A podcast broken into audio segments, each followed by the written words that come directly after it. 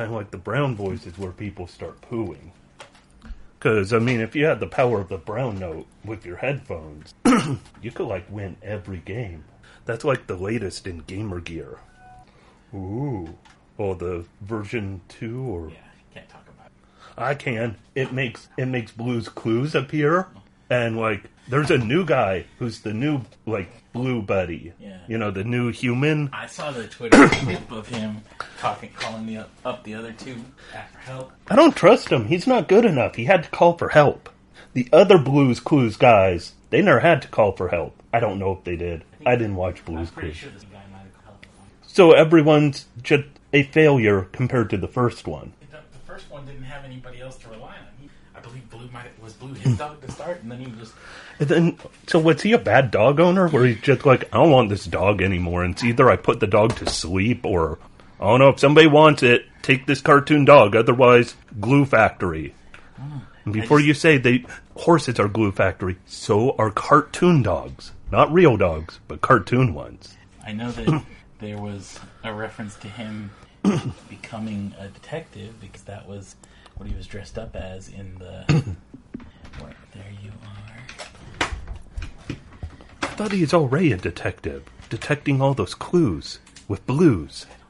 Man, that's a show they watch when they were high, and I don't get high, so. I was watching a stream of a game over the last few days, like a really bad um, stream of a really bad game, and somebody asked the guy, Coke, Coke sounds good. Somebody in chat asked the guy, like, would this game be good if you were high or drunk? And it's like, actually, I got high before the stream. No, it's not better high. True shame is my work drug tests. Random, or is it just when you before you hired? Before you get hired and with cause. okay. even though it's legal in this state, and it should be legal on the national level for fuck's sake. But yeah, my work will drug test when you're hired and with cause, which is dumb. Mm-hmm. I had people try and give me a new job. I Yes. think I, it would be, I have been paying attention. like, out of the blue, the a headhunter contacted me, going, "Hey, there's a an opportunity to lead a department," and it's like, Not to read the part. I'm used to anytime a headhunter contacts me, they go, "Yeah, it's a six month contract job, which has the potential to be a, a long term full position." And it's like, How about no? on one hand, I have guaranteed benefits right now. Yeah. Contract, you don't even have good benefits when you have benefits. But second off, you want somebody to lead a department, but you're not going to hire them outright.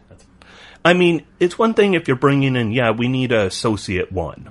And it's like, we want to bring you in contract first, then hire you. And it's like, okay, that's all fair. Although it's kind of bullshit still. But if you want somebody to lead a department, you don't go, you know what? I want you to lead a department, but we don't trust you enough to give you the job. Plus also Washington State's a, you know, right to work. Will, yeah. yeah. They could fire you at will. Mm-hmm. Not to mention, most companies have either a 90 day or a 180 day evaluation after you're hired, where that might as well be your contract term.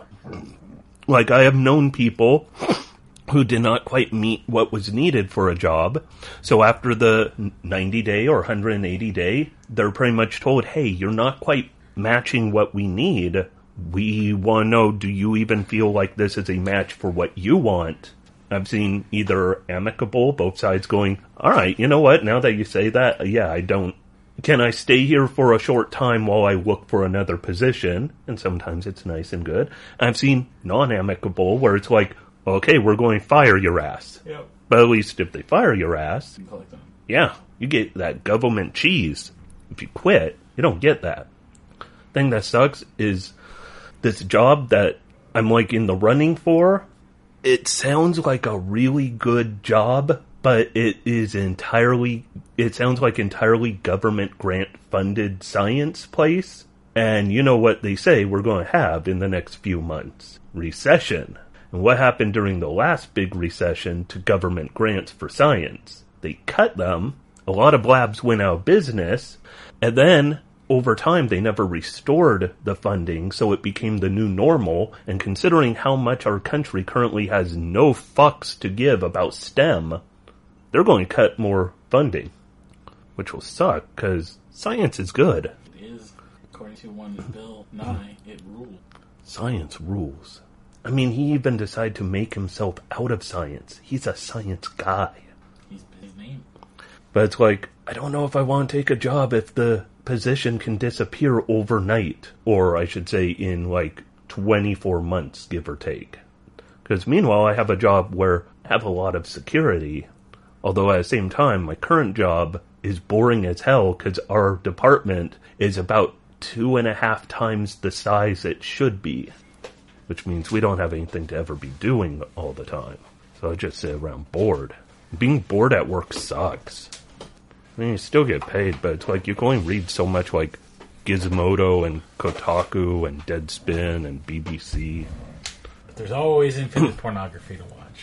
No, my work like they they block that for some They reason. frown upon it. They even block Twitch. They don't block YouTube. So I could watch people's like Twitch videos that have been archived onto YouTube.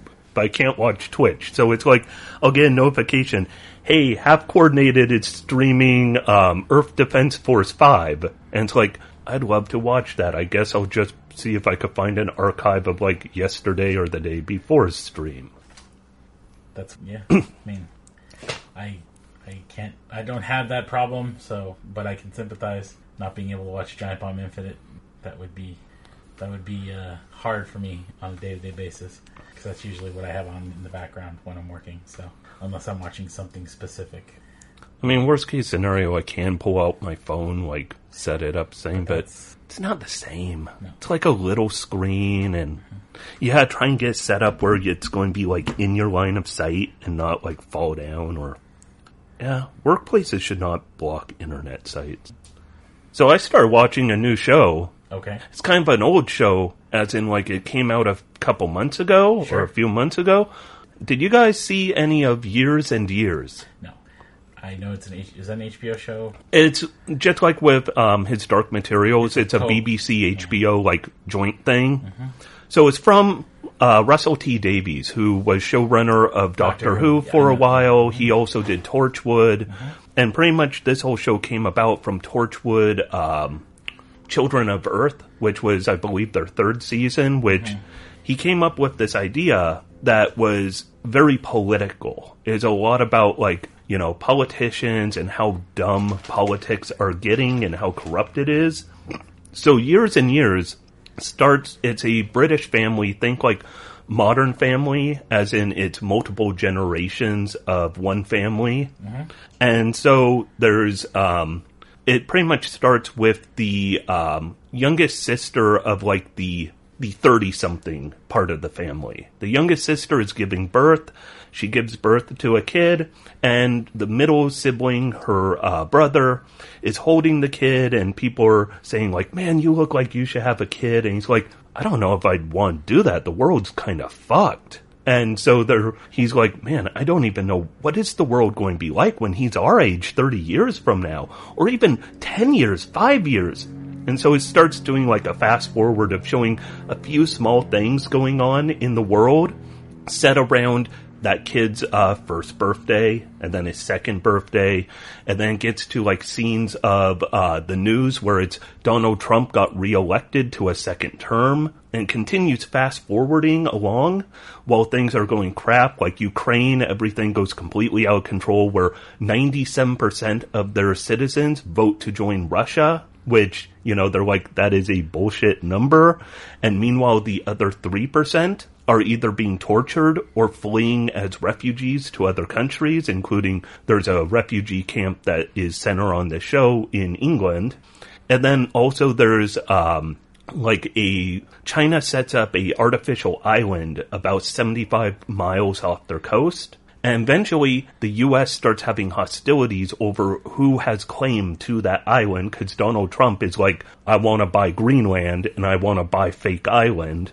And then there's like a entertainer type of person, kind of a Donald Trump equivalent in England who keeps showing up for elections but never gets elected. At one point, she goes, You know, I just worry about the U.S., tell the truth, because, I mean, it's the last days of Donald Trump's presidency. He can't be reelected another time. There's only four days left. What is he going to do? And then right then, it cuts to U.S. doing nuclear bombing of that artificial Chinese island because Trump claims it's a nuclear silo. And that's pretty much where the show sets up. It's kind of crazy and a little too real in a lot of ways. And England gets pulled into the the war because pretty much the US was buddy buddy enough with the UK to kind of get them to agree that they're friends in this war. It's crazy. Kind of too real, but kind of really good. Speaking of too real, Dan and I watched Mind Hunter season two on Netflix. Did they actually find the mind? Did they hunt it down? It's not that kind of show, Kevin. Like they get the good guns, No. shoot the mind? Oh, more traps, knives, hunting knives. It's a lot of looking at files and then interviewing serial killers, and then going, "Does this fit the unsub profile?" Not fit the profile. It's not fit the unsub.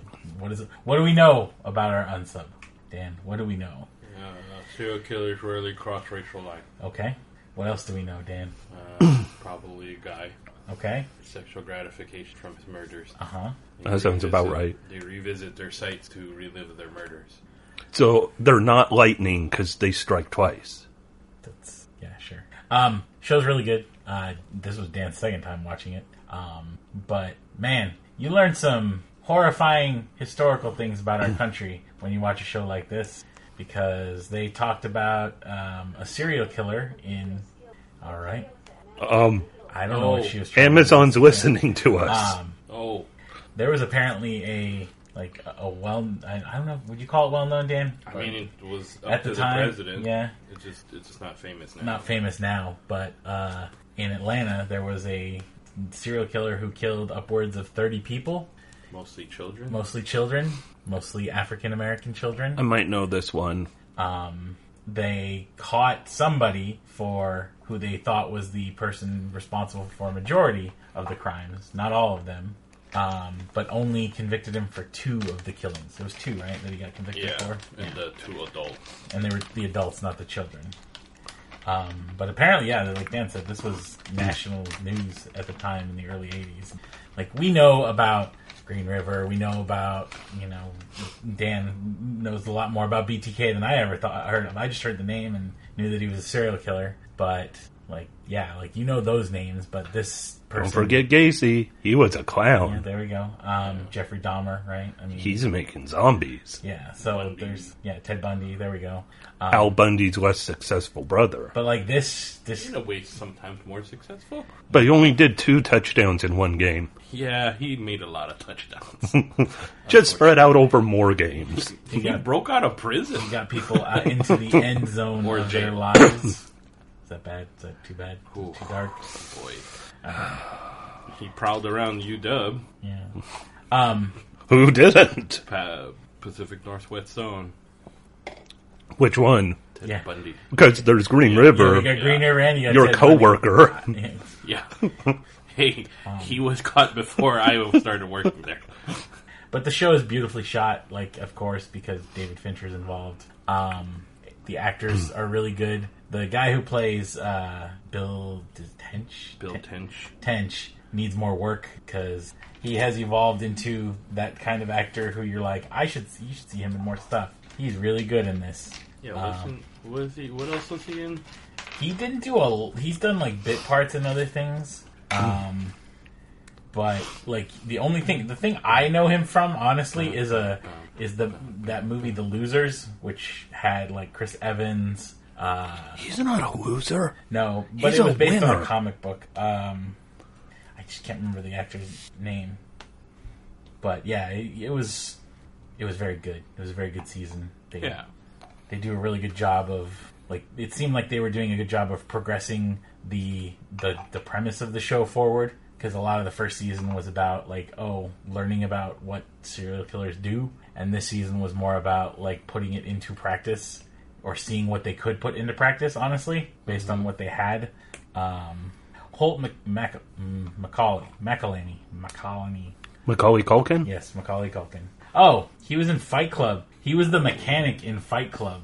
The one who was Oh. fighting the the priest, if I remember correctly. Nice. Yeah. Um, trying to see if I recognize anything else that he was in. Apparently, he was in a Jack Reacher, in one of the Jack Reacher movies. Yeah, he's a definite character. Character, yeah. Um, yeah, nothing else I'm really recognizing here is like super famous. But yes, very good.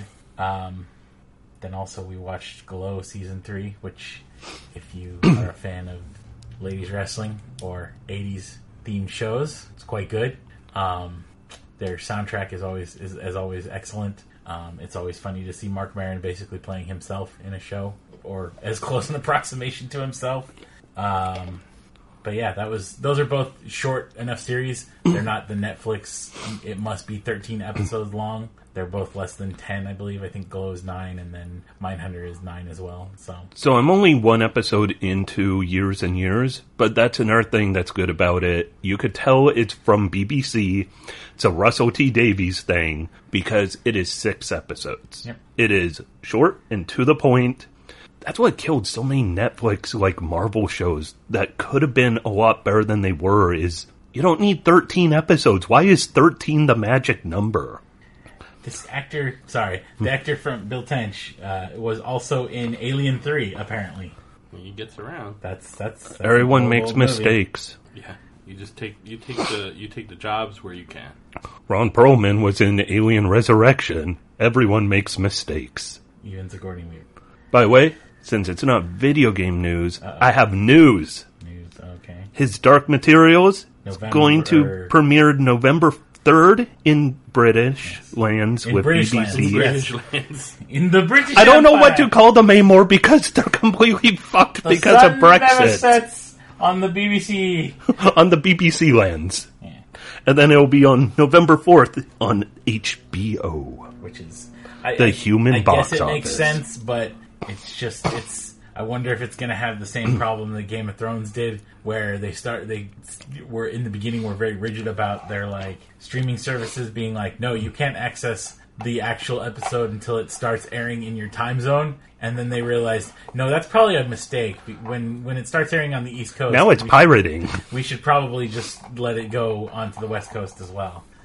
Although um, they're kind of so the one that's weird is last week tonight. So I remember Game of Thrones. We would watch it on Sundays at like five. Like six, because it would premiere at nine, and then yeah, like We'd get sometimes like five thirty. Like we'd be sitting down to dinner, Yeah. and it's like let's go ahead and put Game of Thrones on. And it's like this is cool.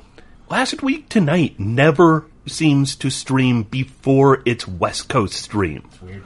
In fact, sometimes, at least going through the HBO channel on Amazon, sometimes it doesn't stream until a little after it's already done on HBO. Yeah. It's like, what the hell? That's about the one show I count on from HBO. Love that show. It's quite good. John Oliver is very, very funny. I'm glad he has a platform mm. and has continued to evolve the the medium of shining a light on, How fucked up things are. but also, you know, Not picking the necessarily most topical, Oh, no. over-covered things, instead finding the things that no one's paying attention to that are bad. yeah. Because everything's bad, including Dan fist losing go, Dan? body parts. Find it later. to find it later. Anyways, that was pretty much all the regular stuff that was on the the streaming services. I know Watchmen comes out next month, right? I believe is October for the premiere date for that. Yeah. Yeah. I'm hoping it's good. I just It's the trailers look make it look good. I'm actually excited to watch that, um, specifically because they're not taking place. They're not rehashing the story of the comic. Um, I just like- always get worried about certain, you know, certain comic creators. Their works never get translated good. But it's got a good cast too, so I trust. But this is not his work. Yeah, Well, I mean, derivative from because man, what DC start Oh, to do with mind. Watchmen we're recently? bone Dan, It's Damon Lindelof production. So we're gonna. Not just kidding. I'm not going to have it. Yeah, it's That's fine. The first, It'll- the first and third First season, season's gonna be exquisite, and then we're just gonna be like, all right, that First fine. and third seasons are going to be great. Don't worry, they have the ending already planned out, Mm-hmm. and it'll become obvious on the last season when it's like they're just pulling shit out of midair, aren't they? Still remember, Dan, you met, when we when that se- that show first came out, and you caught up and you were telling us about it. I was like, yeah, that sounds cool. Let's watch this. All right, here we go. It's all my Then, fault. then the first episode was Sayid, where they're they're sailing around the island, and Sayid makes that comment about the Yeah, the the statue's statue. toes, and I was like, all right, here we go. Never, Never resolved. never talked about ever again. I'm not concerned of where the statue is, but why it only has four doors. It's like cool. That is going to be awesome. yeah, no. wonder aliens. And remember early on the fan theory, it, it pretty much it's purgatory. And they're like, no, it's not purgatory. Linda kept repeatedly, it's not purgatory. And then at the end, it's purgatory. Yeah. Fuckers. Right. Um, but yeah, his Dark Materials. Yeah, should be, should be cool. that I mean, looks like it should be good. Hopefully, we'll actually get to the end of the first book with this series, unlike the movie, where they they fucking Pushed out. just didn't even want to go there. You know, it's a little too dark if we go to the very end of the first book, so let's end like a chapter early. This And- really dark move series that's called His Dark Materials. It's kind of dark. Yeah, My no, we're favorite gonna call thing it the Golden Compass. Can we like? my favorite thing was how they kept they marketed that movie in the the you know the actual movie movie. They marketed that like it's good for kids. Not necessarily super young kids but you know 10 year olds they should see this. And it's like oh no they're kind of young adult novels i guess but it's kind of fucked up for kids especially if you go from being just words on a page to like full on showing what it should have shown Although you did point out something uh, that I hadn't thought about until you, you mentioned it, Dan. That see, it's the only concern, the concern that you had Yeah, about they it. haven't shown any of the daemons talking. Yeah, yeah I don't know. is it just a surprise? Like, is it? I, I don't know. wonder. I wonder if I. I mean, my theory is is that they're still working on the effects, yeah and that they don't want to show them actually talking because if it looks kind of jacked up, it's going to become an internet meme. Because Yeah. animals talking are weird anyway. So they want to what's funny is make it not become a joke before it before Yeah. before it airs, and then it'll still be joke. No, that What's great sense. though are the times when people aren't smart enough to think that way and they show stuff way too early and becomes like an internet joke. But then it ends up, no, six months later when it premiered, no, they actually didn't clean it up. Like, Oh, yeah. Inhumans, Medusa's hair, the first production shots they showed, and it's like, that looks horrible. And, and people joked about, but some people would be like, you know, it's not coming out for another nine months. Give them a chance. Then nine months later, it's like, oh, that looks horrible. And then they shaved her bald. Yeah. They do that sometimes. Mm-hmm. I don't know, Dan. It's here somewhere. A bird didn't come in and steal it. I know that much. So yes, it's Unless been, that bird was clever. it's been a few weeks since we all got together and chatted about random world type events and video games. Dan, how was the other side of the world? By the way, was it Far hot? away, Yeah. far away. I had one of my longest ever treks.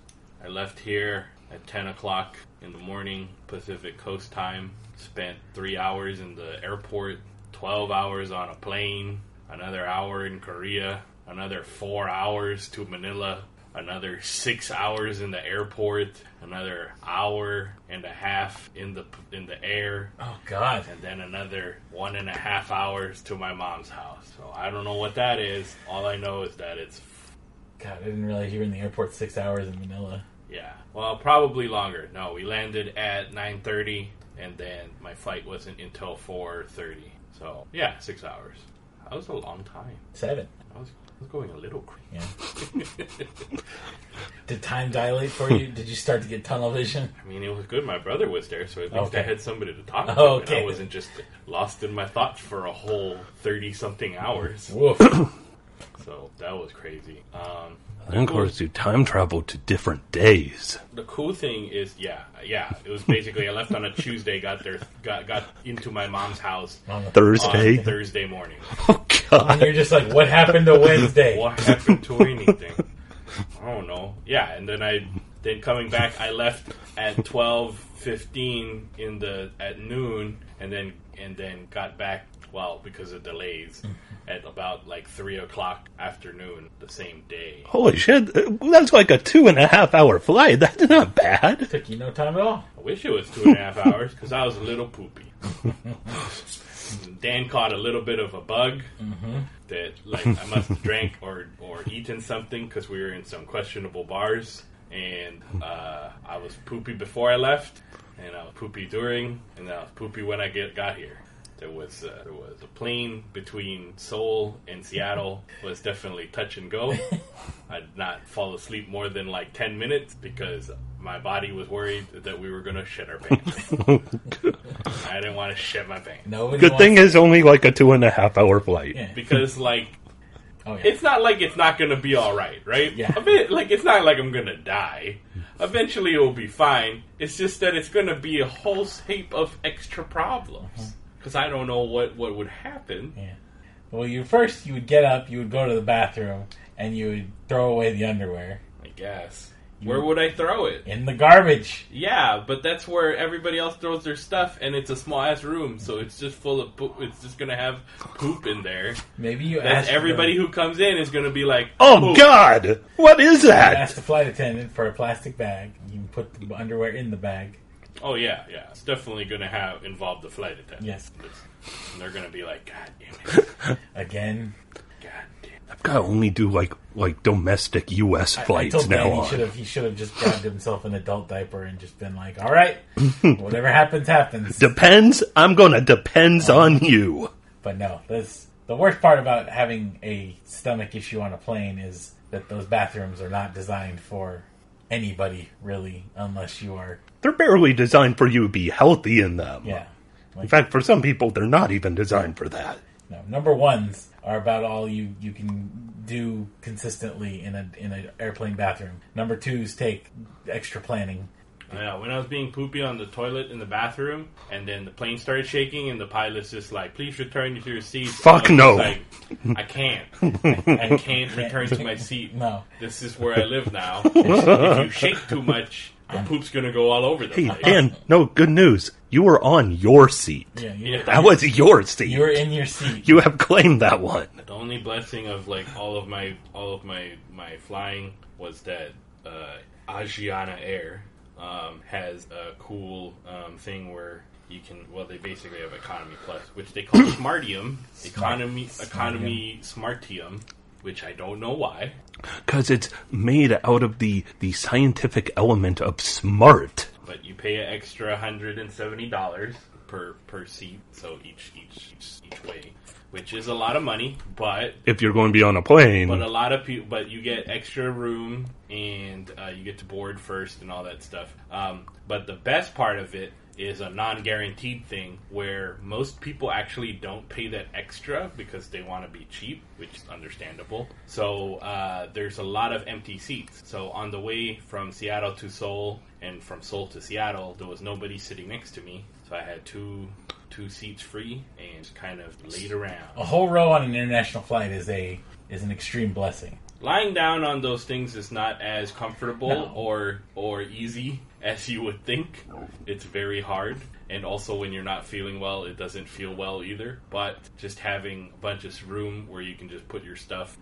Plus, also, if there's a lot of empty seats, you could always try and maneuver where you're on a seat with no one behind you and actually fully Oh, yeah, recline yeah. like a motherfucker. Yeah, the first my first leg, I sat down and then there were two people next to me and like almost everything else was full. I think the whole all of there's like four rows of Smartium people, so it's like four rows of nine each. That's like 36 seats. And there's probably a grand total of maybe like nine people in the whole thing. And then these two people sat next to me. You get to pick which seat you have. Mm-hmm. And I was one of the first people to pick a seat like a month ago. And then the other two people pick the Then they picked next- the seats next to me, and I was just like, "Why? Why would you do this?" That's like when you go to But a that's fine. bathroom and it's like the trough style urinals and you're on one side and no one else is there and the next person comes in and pees right next to you. But that's fine. Did you get up I and was, move, or did yeah, they- because okay, I, yeah. was, I got up and got to another spot. Yeah. Hopefully you gave them like And a did they little sit there side together the eye. whole time? Yeah, it was mother and daughter. Okay. Hopefully you gave them side eye as you left. I was just like, Why are you? Why would you pick these two seats? yeah, Pick the middle row. I don't know. Fucking shitty ass kid wants to watch the fucking window. There's nothing out there. It's ocean. Oh, although actually, on the way from Seoul to uh, Jap- uh, to Seattle, we passed directly over Tokyo, which was kind of cool. But I was too sick to kind of enjoy it. I like looked out the window a little bit. and I was like, "That's cool," and then, but it was nighttime also, which is also cool. Um, I watched a ton of movies on the way there. I watched uh, Infinity War and Endgame back to back because they had it on the flight. Six today. hours of content. Yep, and still six hours left to go in the flight. Oh boy. I also saw Shazam, which was okay. It's kind of fun. Like, it's not a great movie, but it is, compared to the rest of DC, Yeah. it is a pretty fun movie. I thought it was silly that he caught a bus by the window, the front window. After watching that doesn't make any sense. after watching the boys. Well, no, it But that doesn't make too, any yes. sense regardless. Those windows are not held in that strong. But whatever, that's fine. Um, It's like a epoxy gasket on it. I also saw. What else did I see? I saw Aladdin, Ah yes. which was better than I thought. Which Does it quite reach good? Because I imagine you thought it'd be pretty bad. Uh, it was enjoyable. Um, because those songs are really good, and like my my feelings for the original movie are are enough to kind of get me through. Um, Will Smith was actually pretty good as the genie. I thought so. Um, the rest of the cast was like so so. It was kind of cool to see like a it's a all Arabic setting in a major motion live action picture. So that was kind of cool. Like everybody was Arab or South Asian looking or black in that entire movie, which is that was kind of cool that it was Disney. So I've got. So does this make you Walt Disney's rolling more over or in less confident in the live action Mulan movie that they're doing? Uh, I don't know. I've well, I don't know if I would like it that much because I was not really that into Mulan because Okay. that was kind of like That was tail end of like yeah, I was already like older in high school. Like I think Aladdin came out like ninety one or something or 91, ninety two. 92, I think. Yeah. So like I saw it in theater Yeah. and like I maybe have seen Mulan maybe like once or twice. Mm-hmm. Like I don't really know the songs except for I'll make a man out of you or something like that. I don't I'm know not- any of the songs. Yeah, so I'm not I'm not that invested in it, so I don't know if I would enjoy it. Like, Also- I enjoyed most of this because I'm like, oh yeah, Prince Ali is coming. Yeah, yeah, yeah, Also, it sounds. I believe they're not going to have the dragon Mushu. yeah. But meanwhile, Aladdin, at least you still have Abu. You have um, Iago. Mulan was ninety eight. There we go. Yeah. So Yeah, that's too late. End of high school, beginning of college. Yeah, so I wasn't too too excited about that movie. What about the upcoming sequel to Aladdin? Because they're already talking about. Oh, Return of Jafar, the direct to video. No, they said they're going. no, actually, they said they're going that. base it on number three. Oh God, I have not seen three. I saw number I- two. I saw three. It was the return of Robin Williams Yeah, because the second one didn't have Robin Williams. because he got pissed off because he was not supposed to be part of the marketing push for Aladdin. He was a voice actor. He wasn't like trying to be the star. Yeah, there's nothing in there's nothing in uh, the live action Aladdin that's better than the cartoon, other than like it's kind of cool to see actual Arab people, or Middle Eastern ish people, or South Asians as like actual people. Yeah, that cartoon So- was actually not the Aladdin cartoon was better than it had any right to be. I think. Oh, the Aladdin cartoons, like I mean, to me, probably their Or, best one. sorry, I didn't mean the the actual animated film. I meant the actual the they did a series like an animated Oh yeah, cartoon series Disney Afternoon. Oh, that yeah. was actually pretty good as well. That one, yeah, So- that was pretty good overall. Yeah. It's kind of weird that Iago was like everyone's best friend. It was it was Oh yeah, Iago's terrible in this, in this movie. However, they Yeah, kept he's a bad boy. the best thing about the cartoon is they kept the original voice actor of Iago, despite how much in demand he was for everything. Gilbert Gottfried. Yeah, you know. Um, yeah, there's like two new songs in the live action one because I think they they're, they're doing that. Like I think Lion Yeah. King has a couple new songs. Beauty and the Uh, Beast did that They're too. not uh, they're not anything to write home about. Um, they seem kind of out of place because they seem more like pop songs rather than musicals stuff. Uh, the Prince Ali song, which is my favorite song in the in, in Aladdin, was uh, pretty good, but not as cool as the cartoon. Um, they weren't doing like a lot of like that part where he's like got forty bakers and something, but they keep showing like different different things that the genie's saying or singing. Like they don't even do that. It's just it's just uh, Will Smith dancing in front of like forty people and stuff, and it's just like okay, I guess that's cool. That wasn't actually part of the movie originally. They're just filming behind the scenes and just dancing in front of people, and they're like, "Put in the movie." Yeah, uh, I mean, Will Smith was actually a pretty good, pretty good uh, addition. I was, I was, I was pleasantly surprised. I would watch, I would watch that movie again just for his scenes. Um, the guy who played Aladdin um, was okay, uh, kind of forgettable, and also Jasmine. Actually, most people were forgettable except for like Jafar and Dad, the Sultan. And then it was kind of cool to see in a major motion picture a mainstream movie, like people speaking Arabic or Arabic-ish, whatever whatever it is in the background. I did hear a yalla yalla yalla uh, several times, so it's kind of cool. He has he has seventy five golden camels. Dan purple peacocks. He's got fifty three. They didn't show that. No, they don't show all of that stuff. Ninety five white Persian monkeys. No, Okay, here's a question: he's got the monkey. I see the monkeys. You've never met a friend like me. How was that? That was actually pretty good. Okay. All I right, will say good. That's that was- actually my favorite song. I That think. was actually pretty good because Will Smith kind of changes it just a little bit Okay. so that it's his and he's not just doing an imitation of, of Robin Robin, Williams. Williams. Yeah. But there's some really good visuals. There's that part where he's uh, in the very beginning where he's like, um, uh, what is it? Al- uh, Ali Ababa had 40 thieves. Yeah, and Scheherazade had a thousand tales. Yeah, and then so like the the thieves come out like in like this darkness thing, and they kind of surround Aladdin, and it looked like really cool. And I'm like, man, I kind of want to watch that movie.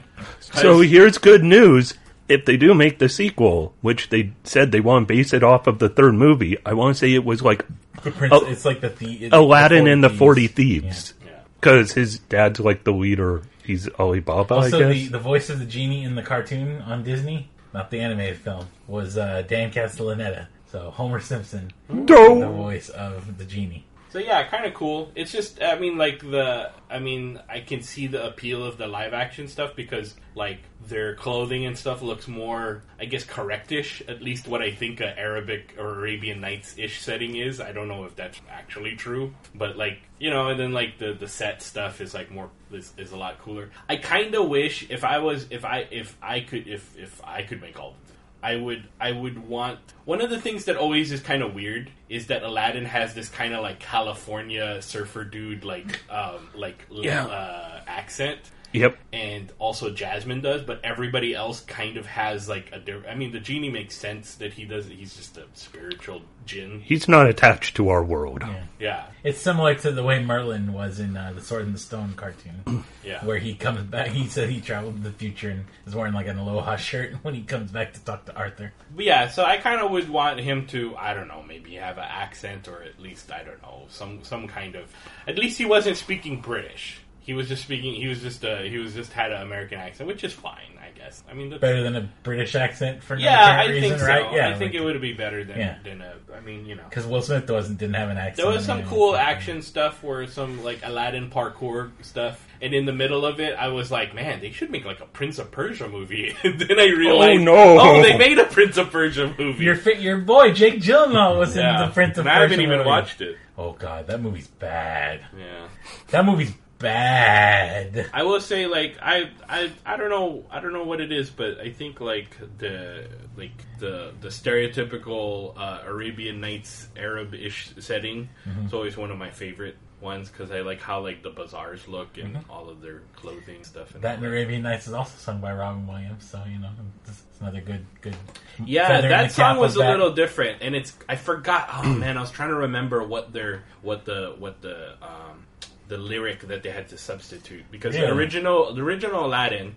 Um, uh, there's there's a part where they're describing like you know Agrabah being like you know like a dangerous place, and there's there's this one lyric that they had to change eventually, but the original release had it where he says um, uh, where they basically where they say it's barbaric, but hey, it's home. And a lot of the original Aladdin, there was a lot of like, "Hey, man, that's not cool." Yeah, that's that's the fir- that's in Um, the first lyric here. Is the it's barbaric, but hey, it's home. Yeah, but so I forgot what they changed it to. That's always that's always like a cool. I don't know. I really like Aladdin, so I like a bunch It's, of like little things. probably my favorite of the that era of Disney animated. Films. yeah, it's like it's that or Lion King.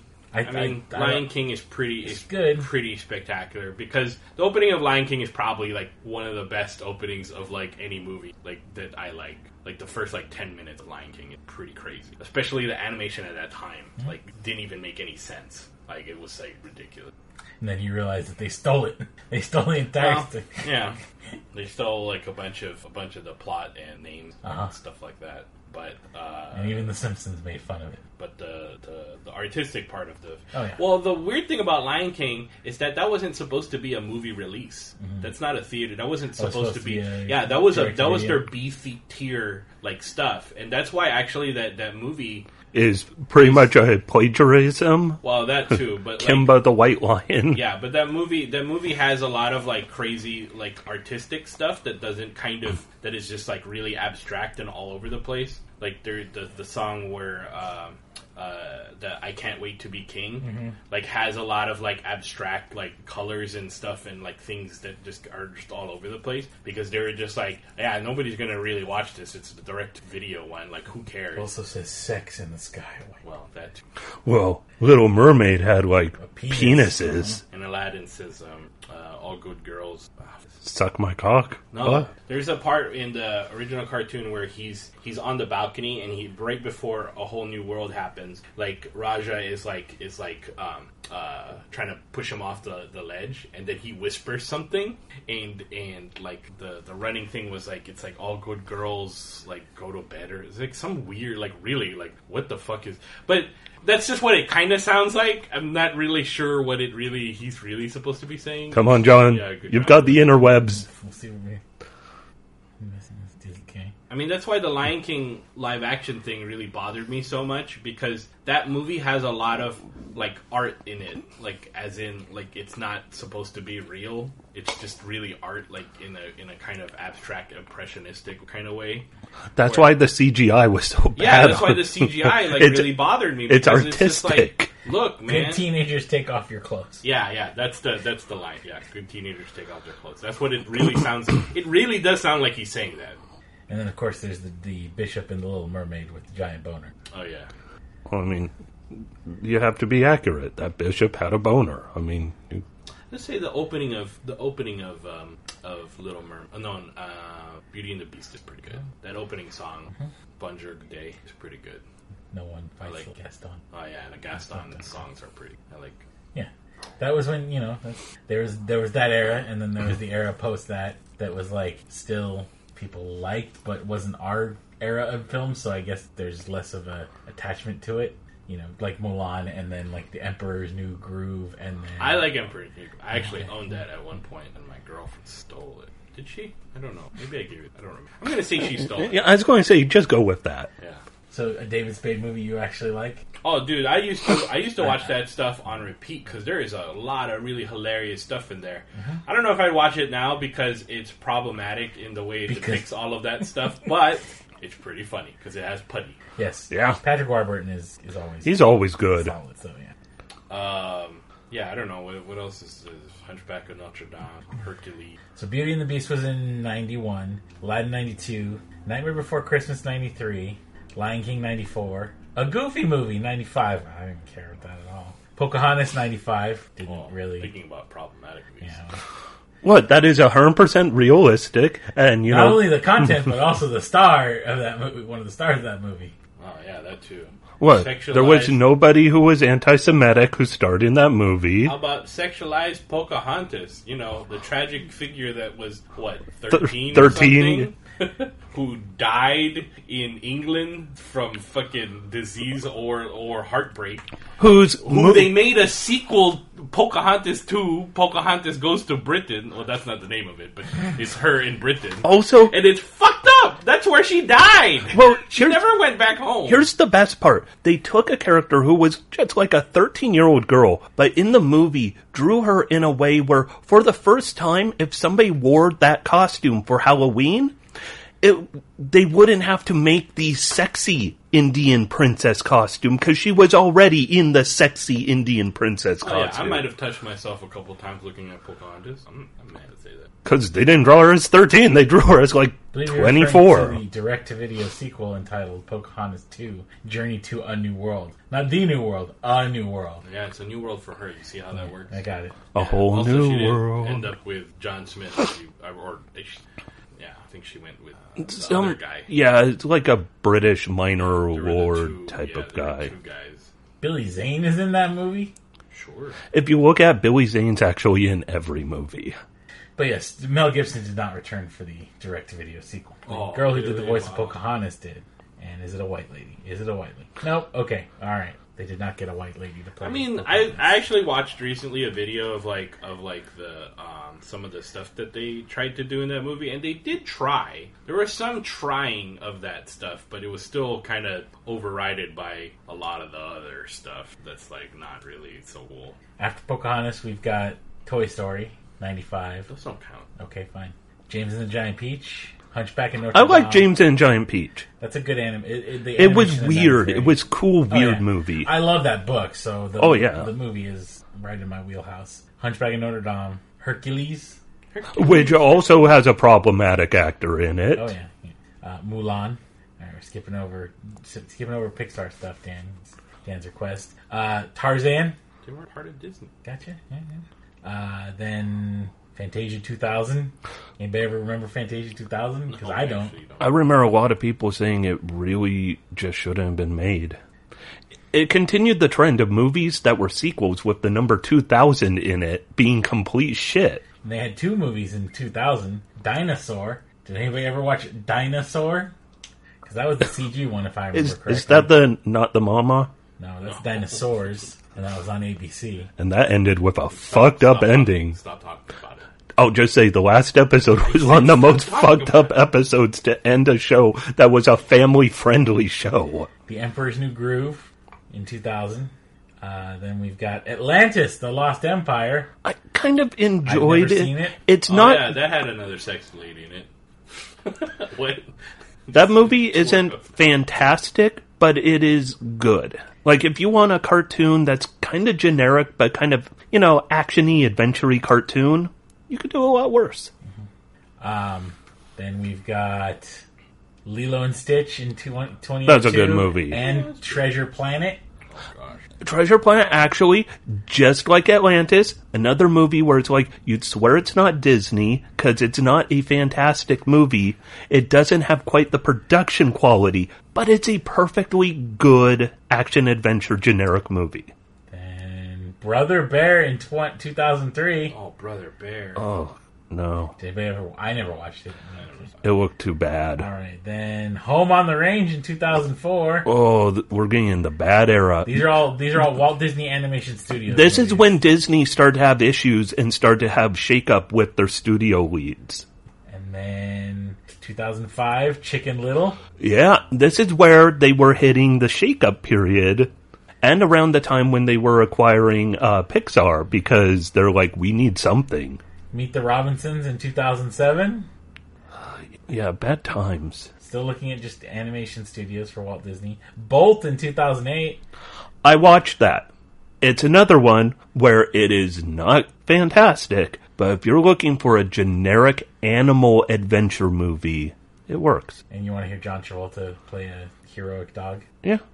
Then in 2009, the, another one, one I've heard is very good, but I still haven't seen, is The Princess and the Frog. I tried watching that. I got about 30 minutes in. I heard it was good. Bree and I both it it tried too hard. Like it it was coming back to the Disney classic, you know, more classical of animation style where it's, you know, for one thing animated cuz they started doing a lot of CGI in this time and it went with that basic fairy tale type of setup. But they tried too hard with the. It's set in New Orleans, Yeah. and we're going to shove New Orleans so hard that it's going to make the movie almost unbearable.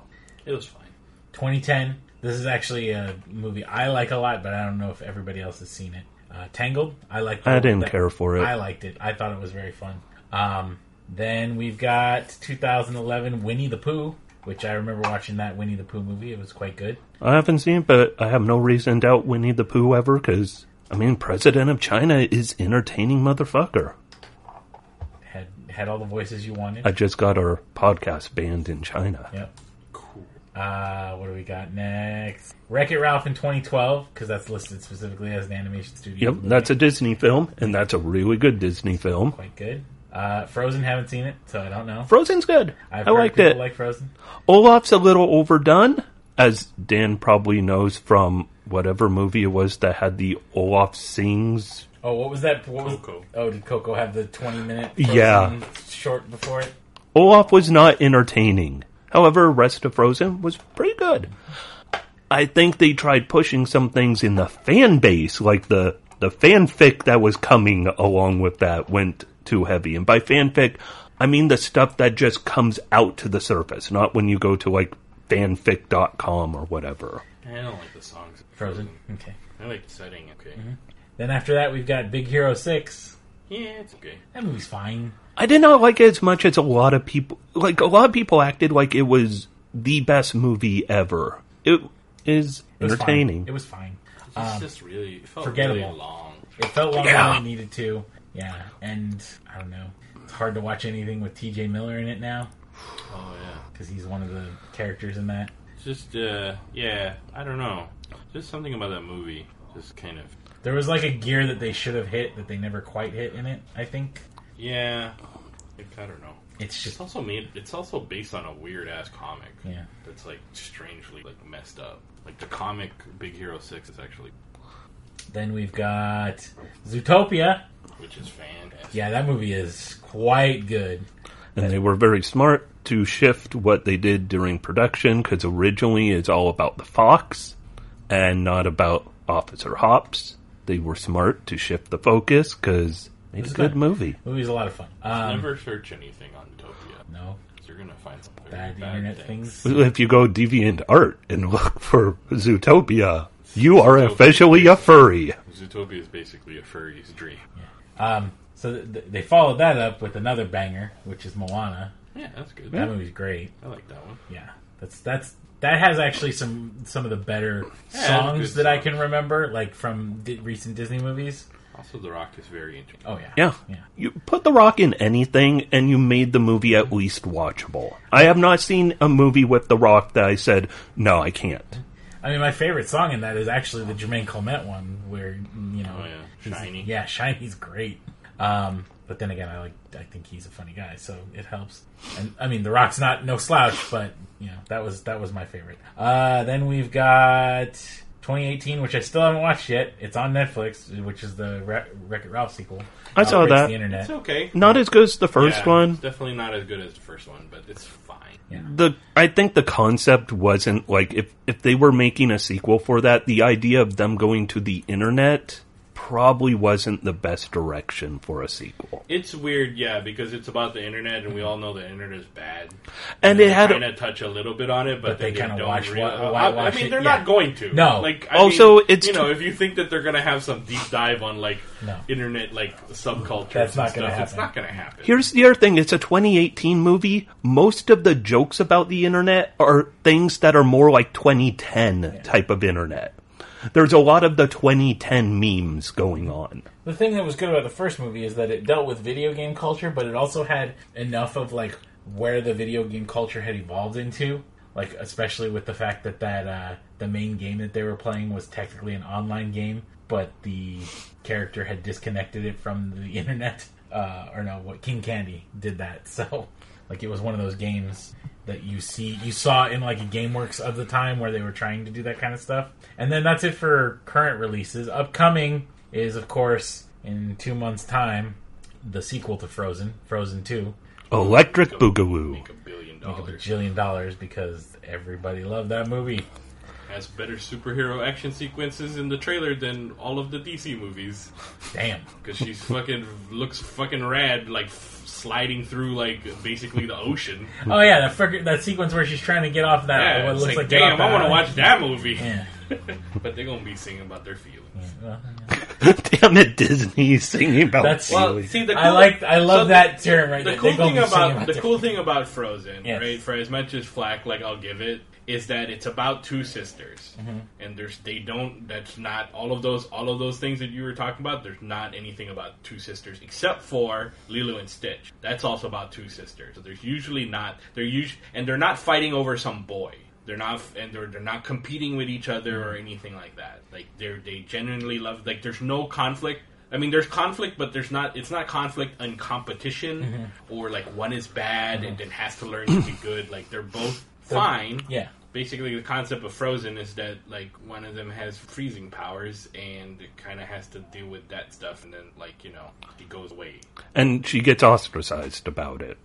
So then, after that, the next Walt Disney Animation Studio movie is 2020, which is Raya and the Last Dragon. Oh, that that movie's pretty good. It's I don't know anything about it. That's not. It's not, it's not out yet. No, it's the live action remake of the original uh Raya, did you say it was in The Last Dragon? No.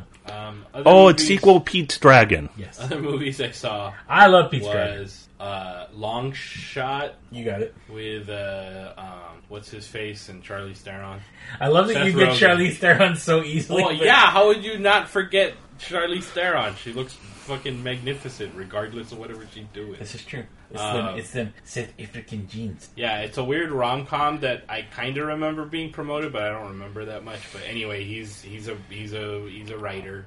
He's a journalist um, for a very leftist kind of like magazine. And Oh, fake news. A socialist a- magazine. Yeah, she's a, um, a Secretary of State who runs for president, and then they have uh, used to know each other as friends. So like they bump into each other, and he's all kind of like Seth Rogen, you know, a Slav and kind of stuff. Seth like that. Rogen plays one character. Yeah, and uh, she uh, um, remind, reminds her enough about like you know their, um, him being a kid, and invites him to be a speechwriter on her campaign, and of course he's not going to compromise and be a politician, man. I have journalistic integrity. And you know, there's stuff stuff happens. Sparks fly. Uh, O'Shea O'Shea Jackson Jr. is uh, is uh, Seth Rogen's best friend. nice. Good to see him getting work. Yeah, he's he's really funny in it. Um, I mean, almost too too ri- too ridiculous, but eh, it worked. Toes that line. Toast. Uh, I forgot what else I saw. I kind of was watching the what is it, the man who killed Don Quixote or something. Oh, the is that the documentary? Is that no, no? no, this not the documentary. That's the one. It's it's this the one actual- with, uh, it's James the real Franco- one that oh James Franco. okay yeah.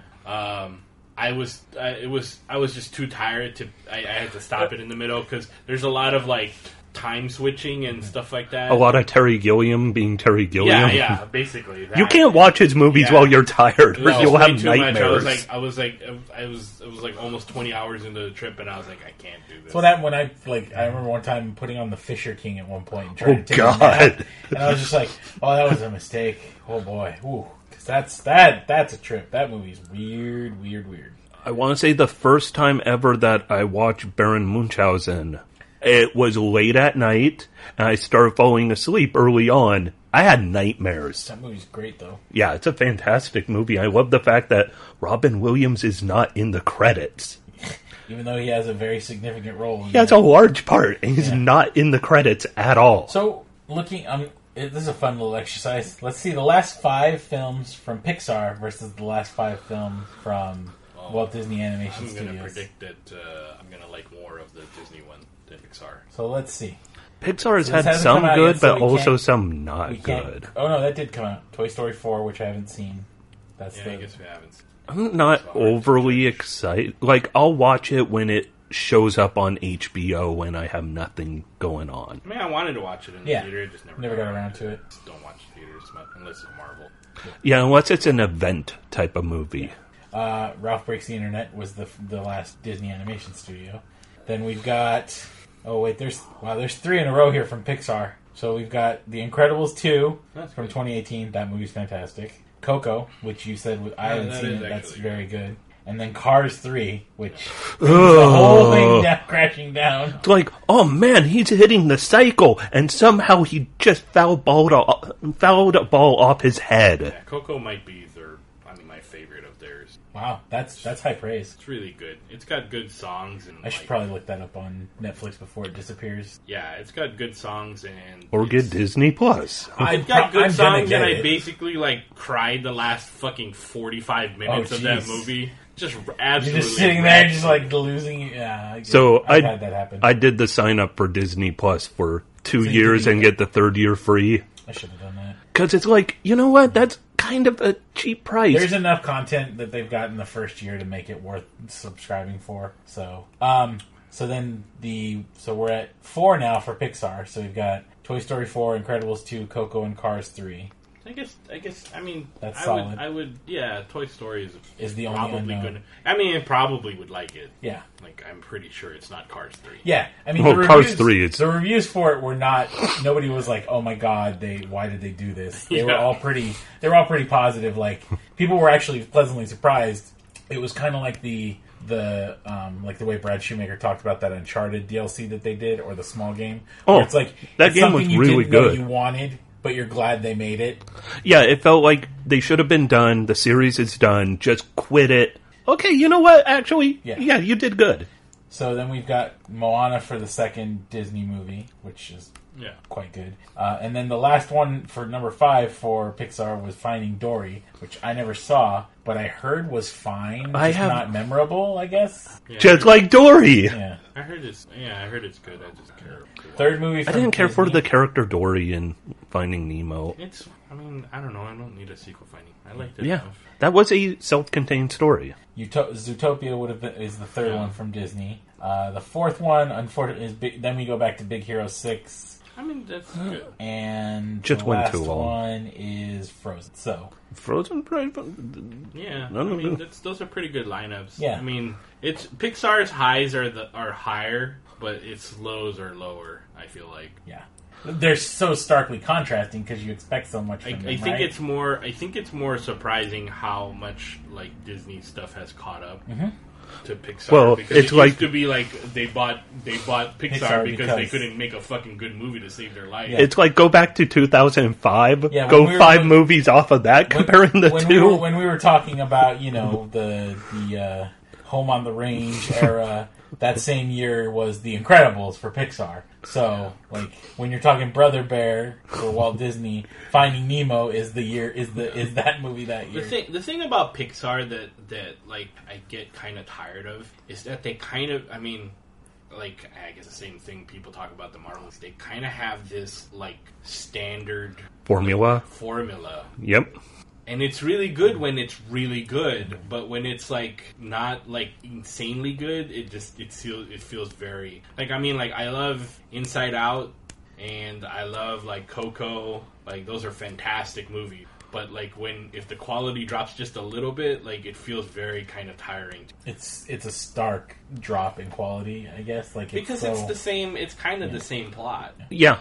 Like they are, they have a set template. You know, you're always going to have that point where the hero falls greatly and everyone abandons everyone and then they all slowly get back together and then everyone teams up and they're able to conquer it's just- evil and, and then sometimes it's just like too many like oh you know we're making jokes for adults and then like I feel like in Coco I didn't really feel that too often like you know they're just like hey hey hey this is not for the kids haha we made a pop culture reference Oh, it's But funny anyway. because we were talking about the, you. We talked. You were, we were on the live action movie versions of the Disney cartoons. Um, live action Pixar so no, it's just it's, live action Toy story it's interesting because those are basically remakes of the actual cartoon.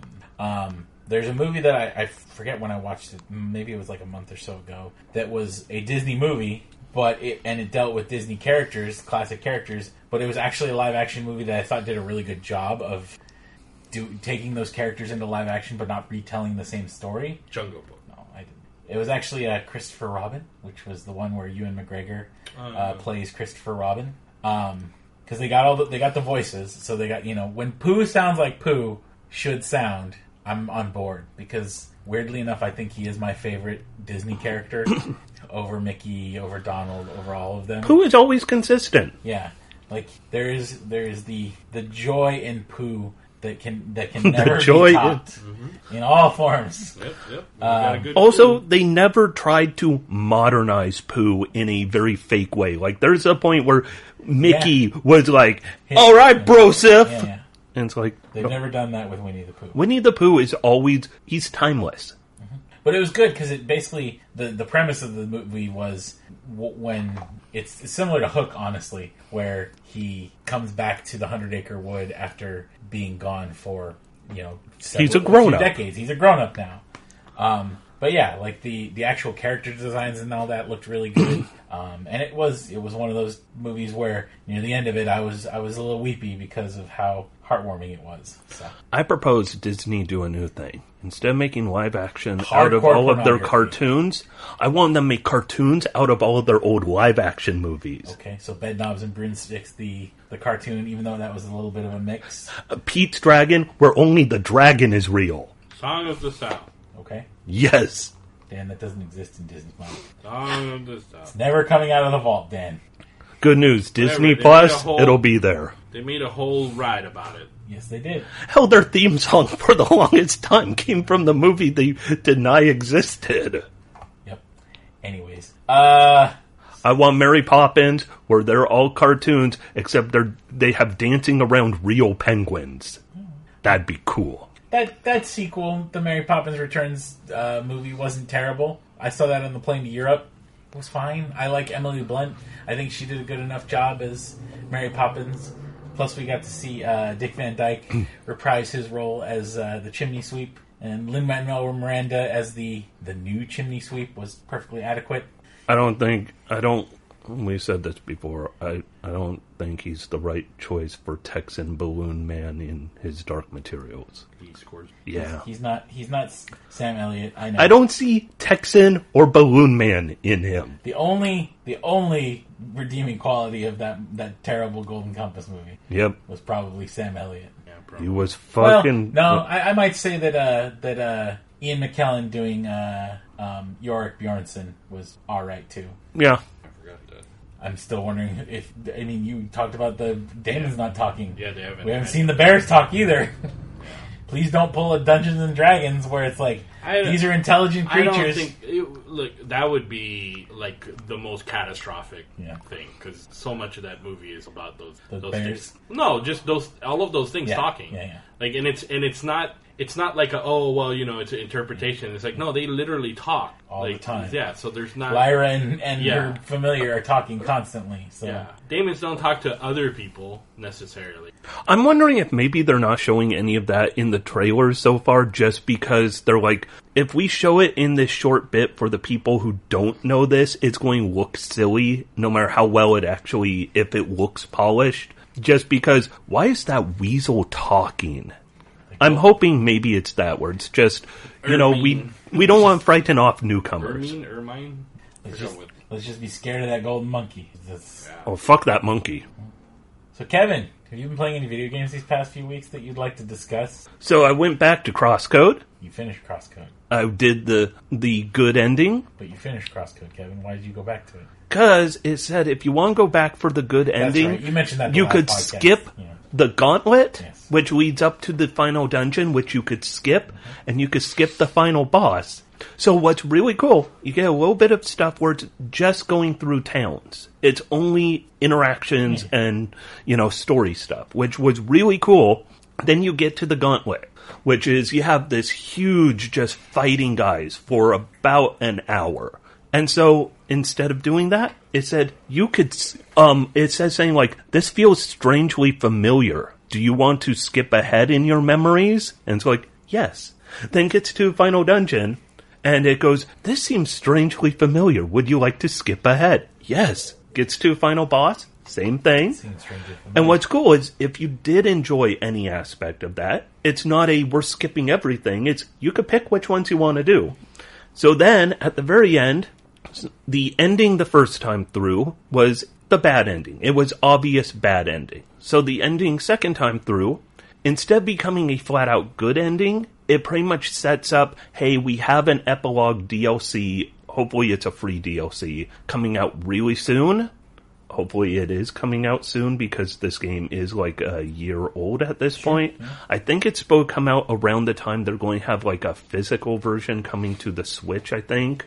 Um, maybe it's January or February. So I think it's supposed to come out around then. So it's kind of cool, you know, that they set it up. I do want to play through that epilogue. I don't want to play it now. So it's perfect that I can't play it yet. And they set up a little bit of a mystery with one of your guild members who kind of disappeared. He reappears at one point on his own and just makes some weird comment about that part of the world doesn't look right, does it? And it's like, ooh, intrigue. I'm kind of wanting more. But I can't do it right now, so I'll feel like I'm not being killed by too much game. Kind of like The Witcher 3. When I finished it, I was not ready for DLC because I put a hundred hours into that game. So when I got around to the DLC, it felt good and fresh. Mm-hmm. And like I said, I did enjoy that game a lot. I really enjoyed Witcher 3, but also Crosscode. It just, it lasted too long. It was Big Hero 6. It went on too long and didn't quite hit the right stride. How I felt about Mafia 3. It was a game that was really, really good, but could have dealt with like 20% less. Yep. So, I have seen the good one. Good ending on that. Um, Life is Strange episode 4 came out with no real fanfare at all because Square Enix, I'm part of their emails. They send me emails on everything. They sent me four emails yesterday about different games. They did not have any email saying, hey, by the way, Life is Strange 2 episode 4 is out. Kind of a really cool episode. It deals entirely with a cultish uh, church in the pretty much in the regions around uh, Las Vegas. So you know, there's a lot of cults and weird churches that form out in that area, usually tied into offshoots from Mormons who want to continue polygamy. If you've ever watched show Big Love, that's a real good show, and that deals with them quite a bit. But Life is Strange 2, episode 4, really cool. It did some really cool things. Um, there are certain elements of it where it's feeling more and more like my. It's not doing the ultimately you're going to end up at the same point with more or less the same outcome. You know, the it diverts but comes back together. It feels like my choices are kind of making I cannot go back on some of the impacts I did. So it's kind of cool how that happens. Yeah. Um, real good episode though. Nice. Um, and then this Monday, a free final DLC, Dropped for. Celeste. Yep. The farewell chapter, I believe it is called. It's called Farewell. It's chapter 9 Free. It is fucking huge. It's like a hundred. Did they say a hundred levels? yeah, a hundred new uh, screens essentially. yeah. They call it hundred levels, but it's each screen Again, they're using your old terminology. Get through that screen. No, that a hundred boards. Yeah, boards. Oh, that's Pattern. right. Pattern. Pattern. So there's a hundred patterns. Okay. So I was going to play it. Monday, I loaded up the game. I was like, fucking good to go. All right, how do I get to it? It just automatically unlocks on your, your world map. The mountain. Yeah. So I go there and I was like, the fuck is it? I cannot find it. Oh shit. Heart of the Mountain or Core of the Mountain, Chapter 8 is required. I never did that one because to do it, you have to find four of the crystal hearts that are super fucking hidden, one in each world, each chapter. And they, when I say super hidden, Oh yeah. No, they were. Oh my! The only one I found was the one where um, it, it was Super Mario Three, where there's a white platform from Super Mario Three. If you jump on it and you hold down, you fall into the background. That's the only one I found. I only found that because I recognized that platform from Mario Three. I was like, I've got to try holding down on this. Their one's super hidden. Ended up collecting all of them.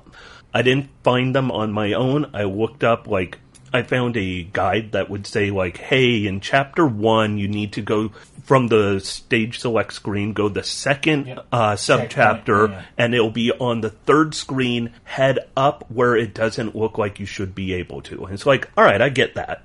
And then I try and solve them. Had to get some help on two of them because there was weird puzzles. Chapter one's heart is a motherfucker. So I got all of those, then went to chapter 8. Chapter 8 is hard.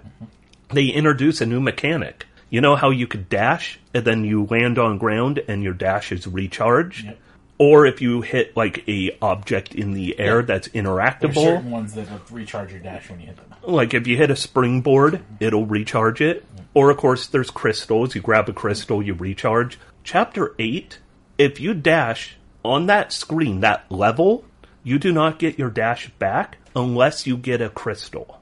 So if you land on the ground, your dash is still gone.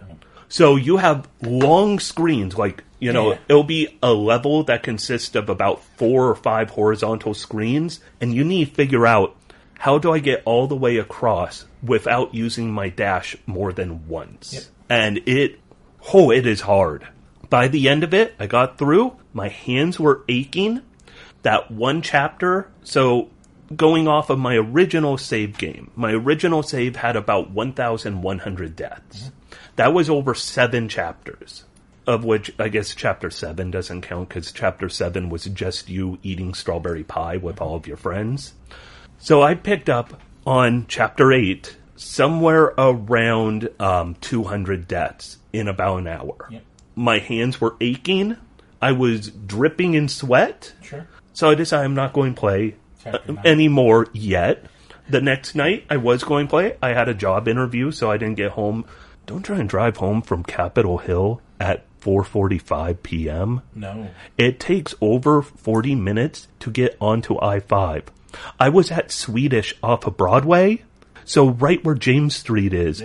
It took 20 minutes to get onto James Street. Another 25 minutes to get on I-5. So I didn't play on Tuesday.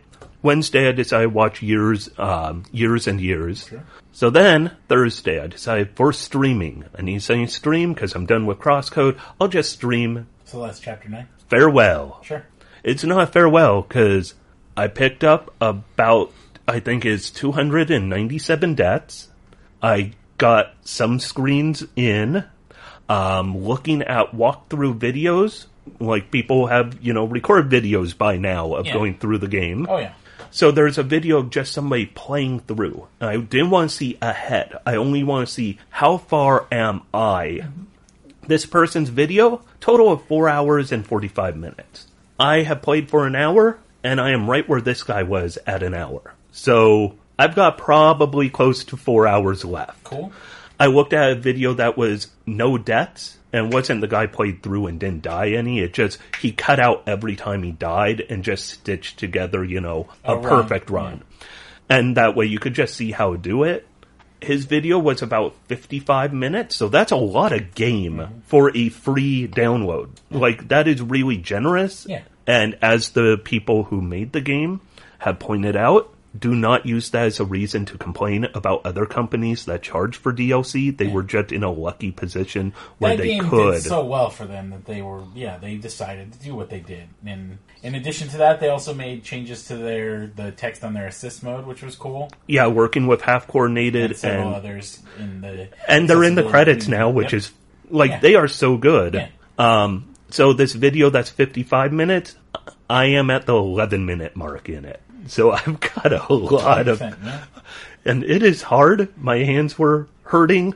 Like literally the sweat was pouring mm. off of me. I was swearing. I as you're wont to do when you play hard platformers yeah. any platformers any level that I cleared felt so fucking good. Like it is super fair, but there is no room on chapter 9 for any like mistake. There are parts where it's literally like frame perfect movements. Like it is unbelievably hard. Really good though. And who knows? I don't think I'm going to turn on accessibility options, but they are there. Um, I think I could get through this just because I'm a masochist of sorts. And I have so far cleared everything, at least on the A sides. I haven't done any B sides or C sides, you know, the challenge versions of Oh, the yeah. levels. Maybe I should go back because I heard, I heard Farewell is designed to be played after you've done all the C sides. That's what people suggest, about at right. least. So maybe I need to play some of the B and C sides, but it's really good cool It's fantastic. And the it's- story is kind of it's light on story, but there is story there. Yeah And there's some good interactions between Madeline and Badeline, you know, her depressed self. yep There's some good like bickering between them. There's a little bit of stuff dealing with Granny, you know, the old lady early on who just laughs at you and says you're going to fail. yep So there's some real cool stuff. Also, Granny is a little bit of story with her on chapter 8, because chapter 8 is you returning to the mountain a year after you cleared it. Yep. So, some cool stuff. Celeste is cool And then, because it's been three weeks, I thought I should offer an update on all of the fun I'm having with the Valve Index. It's, it's an email that says it's coming soon So, you know, I reserved the controllers. I'd have them by now, you know. I was prepared as of like 24 hours ago. I was going to be like, and I'm not playing. Now I could say, and I have spent $300 and I'm not playing. okay My reservation came in late last night. I ordered them. Great. It takes about a week to show up. Yeah. So next week on the podcast, don't expect me to be talking about it yet. You'll talk about the box. No, I'll probably talk about. Yeah, I left a note on my door for FedEx so they that they'll deliver it? No, so they will uh-huh. leave it. Uh-huh. So they're leaving it right now while we're There we recording go. because that's what it'll be next week. Come on, fucking play that thing. I have now fully bought every part of it mm-hmm. individually Piecemeal. instead of Yeah. the discounted The bundle, package. yeah. And what's great is the controllers, you still have to put a reservation in. Every other part, including the complete kit, the complete bundle, you In could just order. Yeah. You can just order. Oh yeah. Controllers, though, no. Mm-hmm. And I'm worried because it sounds like some people are having controllers malfunction far quicker than they should. Why did I even do this? I, What? Because you want to be in the, the fake world instead of the real world. Yeah, actually, yeah. Speaking of the real world, Dan, Virtual reality. did you play any games while you were in your international waters?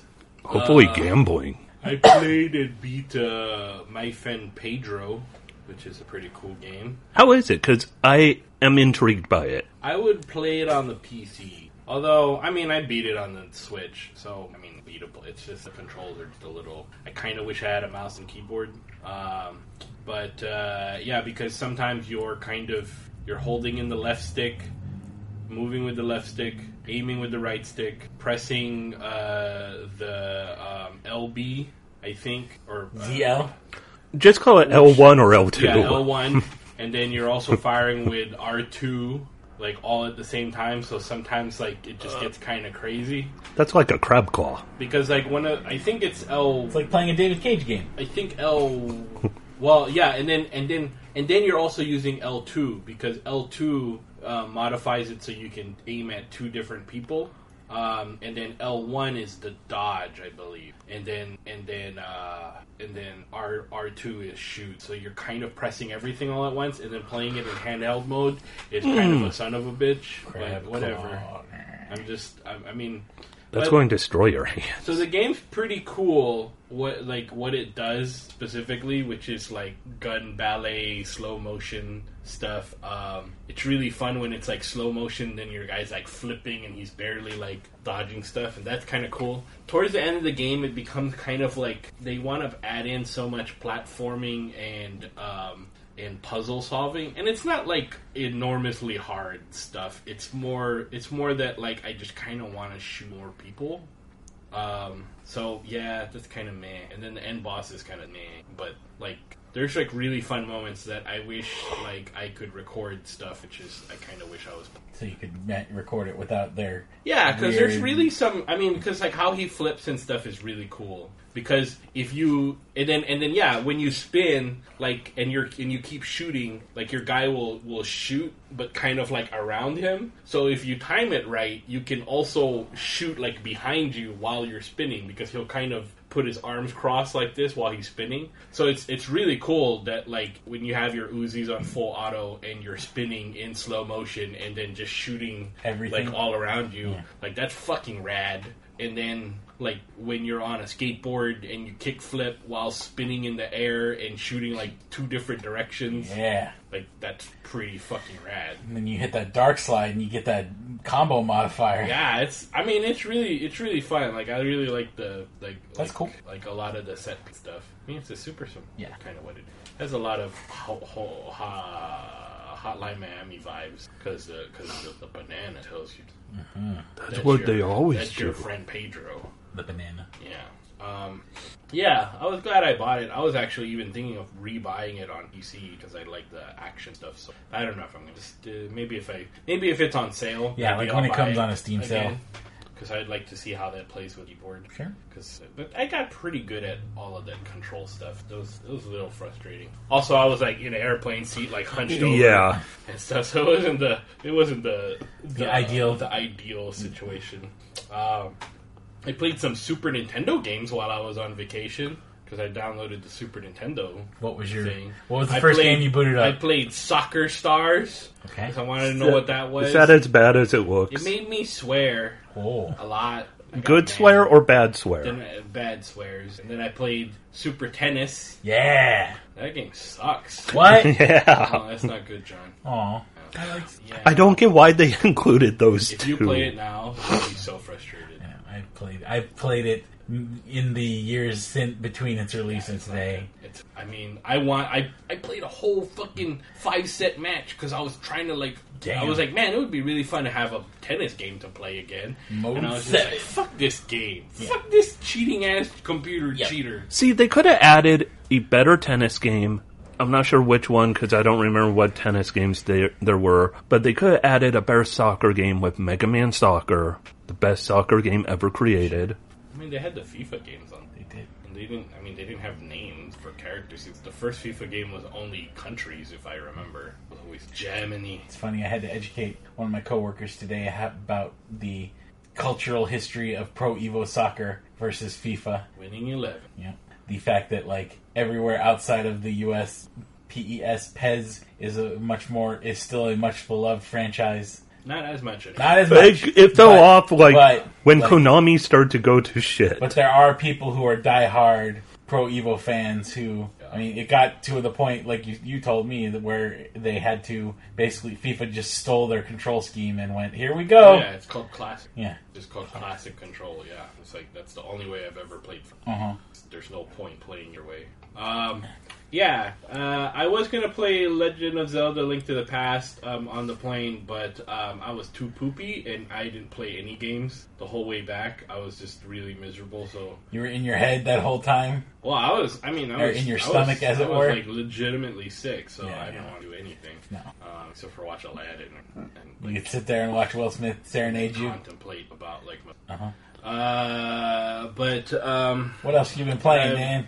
Played uh, some some Remnant. They released their adventure mode yesterday, so that's really fun because you can just kind of the thing that you want to do is just kind of collect everything. Um, Yeah, that's from what I was listening to them talk about it on the the play date. The fact that it lets you just like re-roll sections of your world. Yeah, so opposed to- before you used to re-roll your whole campaign, so Mhm. you'd start from the beginning. And I mean, that's why you, a lot of people collected a lot of the first area stuff because you just keep re-rolling. But it was kind of harder to collect the latter stuff, Uh-huh. especially the stuff after the second level. The last two worlds are interchangeable. Although they don't have one of the worlds in adventure mode yet, which is weird. I don't know why. Hmm. Uh, Corsus, which is kind of of the four, my least favorite one. It's kind of gross. so there's four total biomes Yeah. that they have in it. Okay. Yeah, just as much as Destiny, Yeah, yeah. but it was thirty dollars. No, hey, I'm. I there's no. I was not. I was not making any statement about quality. I've heard that the game. It looked No, I was watching them play. Fun of, yeah. I was making fun of Destiny. No, I was. I was actually looking at the the play date and that game. I hadn't actually watched anybody play it yet, so that thing looks cool.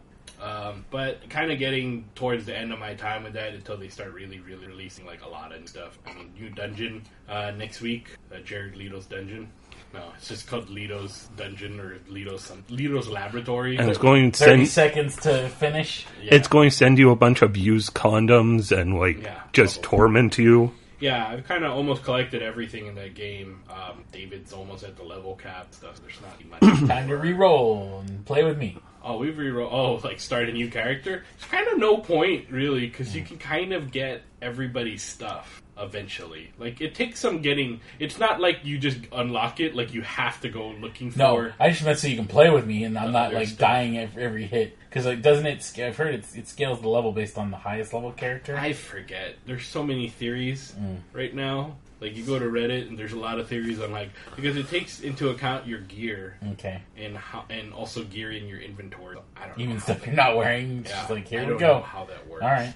Um, and then uh, I guess I've been playing a lot of Gears of War. Yeah, I was like, what the hell are you doing, Dan? So like Gears of War Five is on Game Pass, Uh-huh. and then uh, Buddy Bryce wants to play it, but he's just like, we should play some of the earlier Gears first. And I went, why? But I mean, we played through like said, half of that four. So we were playing Gears Gears of War Ultimate Edition, the first one. okay. Uh, yeah, man, it's hard to play that game. It's hard to play Gears games because I never never liked any of their controls. I think I really dislike like most things about playing Gears. I like I like the violence. I like the chainsaw. I like how dumb they are because they're just big football spacemans. The, Um, the aesthetic is always is pretty decent in those games. I, think. I mean, I don't know about decent. I mean, their their their necks are like so large. Doesn't make any sense. I like I, I like how dumb it is, okay, and it's basically Warhammer 40k except with like except with Dude Bros. Yeah, dude bros. Dude Bro 40k. yeah. Um, I mean, I don't like any of the writing. I don't like. I don't like a lot of. It also has Cole Train though, which is always fun. Yeah, he's kind of fun, but like, but, like the controls are just really, mm.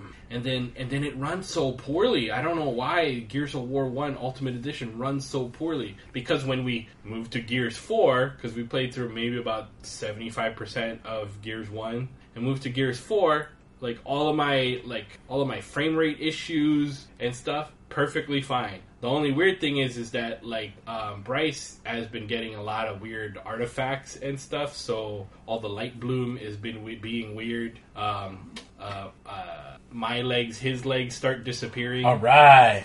Um, just a lot of stuff. There was one time he said uh, I looked like Ronald McDonald. so it's just funny I because all I just I just hear this stuff. Uh-huh. He's just like, "Oh my god, what's going on?" And then I'm just like, "What? What? We're just walking around." Um, yeah, and then Gears of War Four, man, what a fucking weird ass game. There's they don't let you try. They don't let you do what you want to do for like two chapters. There's, I think, five chapters in that game, and We got through like two chapters of that one yeah, time. for the first two chapters, they don't let you do the thing you want to do, which is kill some fucking aliens and have some blood and gore, because all you're doing is fighting stupid robots. yeah, But once Marcus Phoenix gets back into the game, and then that's like right where we stopped too. yeah, and then and then and then you start fighting aliens, it gets a lot. It gets a lot better. Um, but yeah, I don't. It's like the game is like fast paced, but also really slow in like a weird. I don't. I don't know how to describe Gears. I've never had that much of fondness of it, but I'm always kind of up to play it for They're some okay. dumb reason. I always had fun playing those co-op. I never want to play those games by myself. I always found them just a hair too slow. Like everything felt a little more lumbering than it should have been. Yeah, it's just really it's just such a strange. Like it's very simple. There's no. I don't know. They don't really do. But anyway, I- the thing But I- the thing oh. about Gears Four is that it's just like, man, I just really hate all the characters. I just wish I could play Marcus as Marcus Phoenix. I don't want to play his douchebag son, and I don't care about Kait and all of her fucking like quips. I just don't want. I don't want this. Okay, Just I want to fight the alien mans I'll fight the locust. with the. You want the chainsaw. football spacemans to fight alien mans. You want to you want to sit there and hold down the trigger on a single locust and expend a whole magazine and have it not die. God, that's That's the that's the biggest qualm I have with those games is that their enemies are way too bullet spongy. That's another part where I felt like is too lumbering and slow. Like fucking die already. It's the same way I felt about that first Uncharted game when I was playing it. Oh god, yeah. I've hit this guy in the head four times. He's still coming. Okay. Yeah, it's, it's I don't know. Bryce wants to play it, and like I guess play. it. Ain't nothing else you've been playing? It's fine. Um, We played one other thing, Dan. We've both been playing it. Marvel Ultimate Alliance? I got Colossus and Cyclops. They're pretty cool, except uh, I don't know about Colossus's special moves, man. But Cyclops' special moves. I was more talking about a game you purchased off the Epic Store. Oh yeah, I'm done. it's I'm okay. done. No, no. Yeah, I've been playing Control. I actually played it um, for like two hours last night. Yeah. and uh, it finally really clicked for me. Good. Like I was, I was, I was, I was kind of mad. Like I liked the story and the setting and stuff like that, but like the, the combat was being really like Yeah. boring. I, I'm, I'm right there with stuff. you. But like once you fill out your powers, you get you get like evade and and throw Yep. And even shield. Like it starts to actually make sense Yeah. with what's going on. It's it's funny because uh, I read because I started playing it and I kind of felt the way you did. Um, and then I read a tweet by Rami Ismail about it where he he basically says like you want to play this game as like a cover shooter where you're kind of really slow and methodical. Um, I'm guessing you can play it that way if you want to, Yeah, but he was really like, the way you shouldn't, you shouldn't play it that way. You should be running in there as much as you can, getting in the, the shit, using your powers constantly. That's why I mean that's what I wanted to do. That's Yeah. why it was like really hard in the beginning to get excited about the combat because uh, you can't do that in No. the beginning. But yeah, you start to get those powers, and it's like, all right, I'm just flinging uh, rock, chunks of rocket like three guys in a row, and they're all falling over each other. And then I've gotten to the point where I can start actually lifting up the dead bodies of guys. So that's always fun to throw the enemies at the enemies. Um, but yeah, you've got so you got the dodge and the shield as well as the You're just throwing innocent people at. they ain't innocent. They got controlled over by Nobody the hiss. innocent in this place, Dan. They got controlled We all got over sin. by the by the sin by The the, hiss? by the hiss. They My God. they dead, Dan. Does- I shot one of them once while they were floating. Oh, and I then did I that felt one. bad, Mhm. and then I haven't done it since. Nope, I did the same thing. I was I thought I had to shoot him or something because Yeah, they I get was like, "Are you are you a bad guy?" Uh-huh. And then I shot. it, I was like, "Oh, you're not a bad guy." now you're the bad guy. But the creepy part is, is that they they constantly murmur like if you leave them there. So like there's this constant din of like people murmuring stuff when you're walking around. Yeah, that game is creepy as shit. Like, just I'm I'm constantly terrified by that. Unsettled. by that, by that game. Um, One thing I have to comment on though is that everybody's like, "Oh man, those those multimedia files with the director are so awesome," and I'm just like, "Yeah, they're kind of cool, but like." It's literally like three shots that just cycle over yeah. and over and over again, Yeah. and I'm just like, "Come on, guys!" yeah, I kind of so some of that stuff like. I feel the I feel like the the video stuff goes on a little bit too long, but that's kind of just remedy. Yeah, That's just remedy. Like I mean, even in Max Payne, like the the little TV stuff and all that stuff go on too long. yeah, and the, you And know, that's, that's just I mean they just well it's it, because you want to play a video game and like they're actually not long segments. There was like one segment that was like one minute and eighteen seconds, Mm-hmm. and I was watching it and I was just like here, and then like I looked at the time, it's like it's like fifty eight seconds. Yeah. I was like really, I feel like I've been here for Yeah. four minutes. That's the because it breaks up that flow. You get into that state Yeah. where you're like, I want to keep going, but that you also want to like soak in the world lore. I wish they would have done something like where you could, because it's like you have access to all that stuff from your menu, all the multimedias, all the tapes, all that stuff. They should have just had the ability to be like, start playing it, and then let me exit out of the menu and have it going like in. Yeah, there was yeah. Whenever you find a recording out in the wild, you're like, oh, cool recording. Oh, that's kind of cool. I'm gonna keep exploring this room though, and it's just like, It oh, always I kinda cuts out get and you're away. like, ah. Yeah, fine, I'll play you. You want to control me? yep. That's what it is. That's what it's called, control.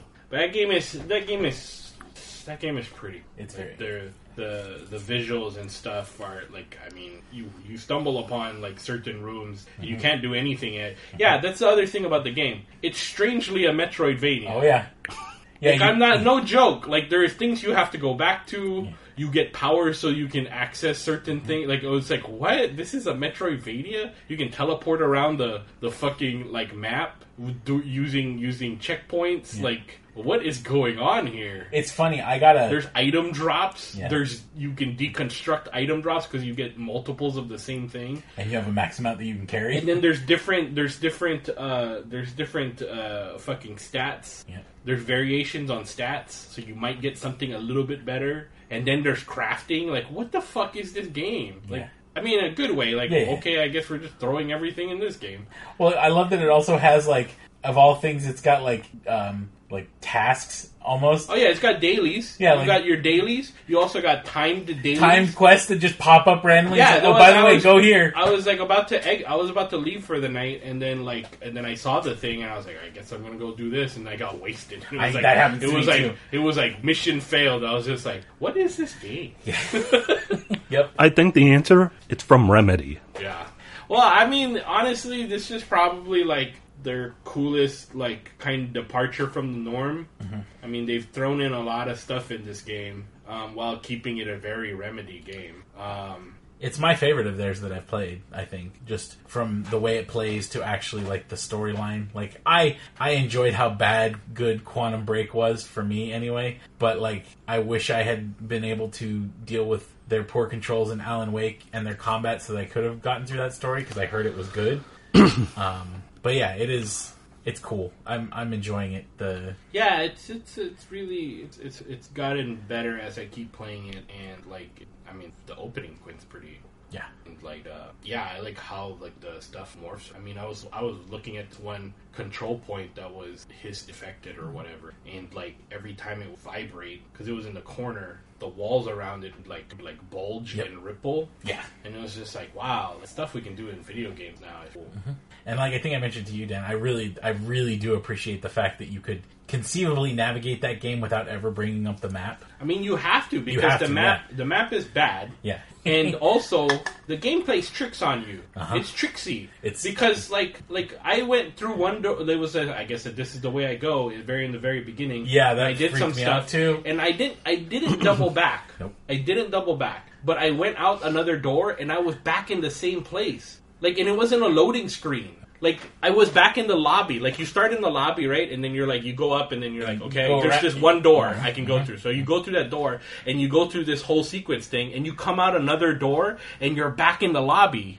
And they do it so. I mean, obviously they just rebuilt the lobby, right? It's another, it's another room in the thing, and then there's like one, one of the paintings are is like a door now, and so you're kind of like, you know how they do it, like it's just another room that in the in the level in the long level thing, but it kind of freaks you out because you're like, oh, am I in the? I literally did like I thought I was like, did I take a wrong turn? And Yeah. I literally walked all the way back and went, oh, Yeah. okay. So this game is the Stanley Parable. Kind of, yeah, yeah. It's yeah. Did you- They take some, they take some stuff from that. So like, it's. I mean, it's really cool. Like they do a lot of like small little like things like that. So you got to the hotline, right? I am now currently. I turned on the generators, Okay. turned on the the coolant, Yeah, okay. and uh, I even did one of the side quests, the field training stuff, yep. and then um, I I really like. I opened. I op- I did the over. Overdrive. I don't know what it did. You unlock all of the all of the area, and that's where I. I love the I love the hotel. Oh yeah, the over the The- the, ocean view. Yeah, I liked how you got there. Yeah. Like I liked the the the subtle way. Like I, they're very good about their environmental puzzle solving stuff. Yeah. Like I think that's really fun. Like I, I enjoy when you can piecemeal They, the they do a good. They they make everything really spooky. It's like a Twin Peaks spooky mm-hmm. plus. I don't know. Like the horror episodes of X-Files? Eerie, Indiana, like the like not even the horror episodes because Or it's not really yeah, horror, yeah.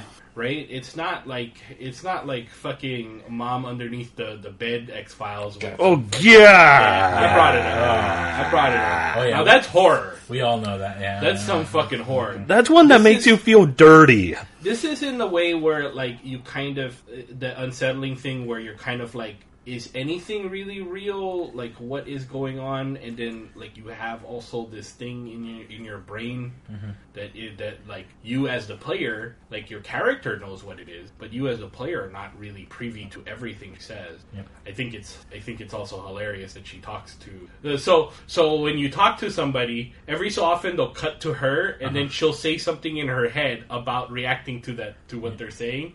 And sometimes it's I mean, actually a lot of times it's really good but sometimes it is fucking really corny uh-huh. but in a in a fun way in a remedy way Yeah. because remedy's really corny They, they, Man, I wish they were still making it. the Max Payne games. I wish it wasn't a Rockstar thing. Because, like, Max Payne 3 was just basically a Rockstar story. You know, it's instead of a pretty. remedy game. Yeah, because there's whole thing sequences in, in, in Max Payne and Max Payne 2 where you're where you're walking on blood tendrils trails, of blood. Yeah, I remember that. Yeah, I remember. while I never baby's- played it, but while I a baby's crying. Yeah. Man, I got so freaked out of that game, I had to stop. And this game freaks me out like a bunch, like quite kind of kind of a So lot. when you were in the power plant the first time, did you have the instance where like it felt super quiet and then one of the new enemies just kind of appeared? Yeah. That that terrified me because I wasn't even expecting anything, and I just happened to turn the camera around and I went, "Ugh!" and I started running away from the enemy that the was chasing really me. big guy? No, it was the ones that explode. Oh yeah. They just kind of like appeared, and I was like, "Oh, Oh, no!" I found um. So I was walking to like one of the doors because there's a big circular Yeah, room, yeah. and I was walking to one of the doors I needed to go to, and then so I was like really far away, and then they opened the doors, and then they kind of piled out. and They Oh. started running at me. See, I must have was been just- looking the other direction when those doors opened because, like, Yeah, I, it was like far in the distance. Okay. Like, I, and then I was just like, "What the fuck is that?" And then I shot one of them, and they blew up, and I was like, "Oh, okay. Well, these guys are. Oh God, they're not easy." no, my favorite is when I run up. I I run up to a dude and I have the throw on and I throw the thing, or or it hits the wall next to me, but it is a, an exploding thing, and I like get almost I hate killed. that.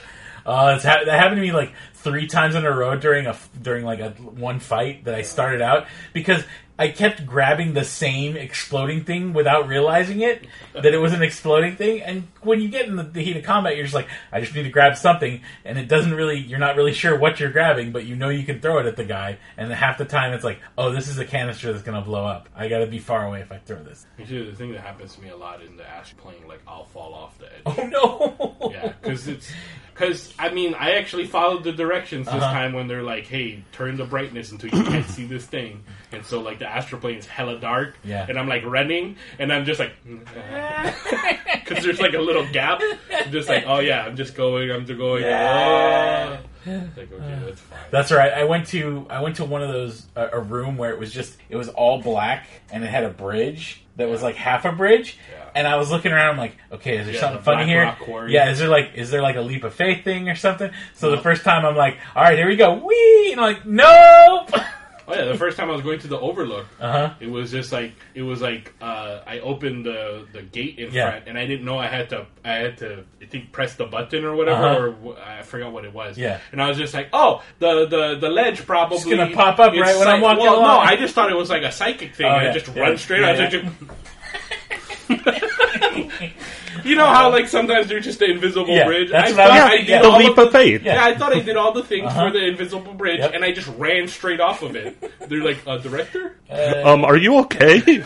yeah. It's no, I'm not. It's very good. I'm. I had much more fun yesterday playing it. Once I got evade, everything started coming together. Like I could actually play it how I wanted. And then the shield is very helpful And yeah, when the shield's pretty helpful. But I, You I really build it out yeah. differently. And, stuff And like I've just been maxing out that throw da- that launch damage so that that the the telekinesis throw is just wrecking shop, which I, I like a lot. So it's fun. Is that all you've been doing? I have good news. Good news, everybody. I finished Fire Emblem while we were on hiatus. Three No, houses. no, you didn't. yes, I did. Nope. I beat. Still I playing beat it. the. I beat still the. saw you playing it. I beat the Golden Deer's You're still playing playthrough. it. I am still playing it because as soon as I finished the Golden Deer playthrough, I booted it up and started a, a Blue Lions playthrough. Because that game's really good, guys. I'm not sure if you know this or not, but Three Houses is quite exceptional. Um, they do a very good thing with their new game plus, which is they give you a currency that you get throughout the game called renown that you can spend on um, upgrading certain aspects of your playthrough to make it faster. So the first time you get to start exploring the campus, you have a little book in your your quarters that you can spend on a bunch of different things. The first thing I maximized is the professor level because that determines how many activities you can do when you do each of the specific things at the monastery, whether it's going out and exploring the campus or doing your weekly instruction with the students.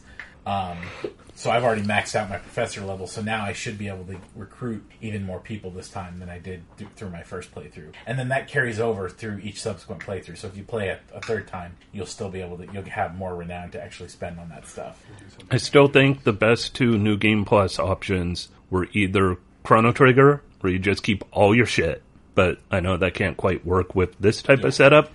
The other one that's really good was Lufia 2, where you could just say, give me four times the experience and gold from every single fight. Yeah. It's like you never grind again. I will say it took me near, about 120 hours to get through the first playthrough, but that's because I spent the last 20 or so grinding out my characters uh, so that they could have the um, their master class, like their highest level class abilities for each of them. Um, so none of my characters were on Bush League at the end, um, which was funny because I saw Patrick Klepek's tweet about the the final battle in that game, and he was like, "Oh man, that's a real difficulty spike." And honestly, because I had done so much grinding, I kind of breezed through it. Like it was still a little rougher than most of the missions, um, but I because I had spent all that time leveling up my characters, I felt like I was rewarded for it, which was good. Um, it just meant my characters were like that much better than any of the the final boss enemies. But that final the the main guy, like usually you have to kill one person to end the mission. But that last character that I had killed was still a motherfucker.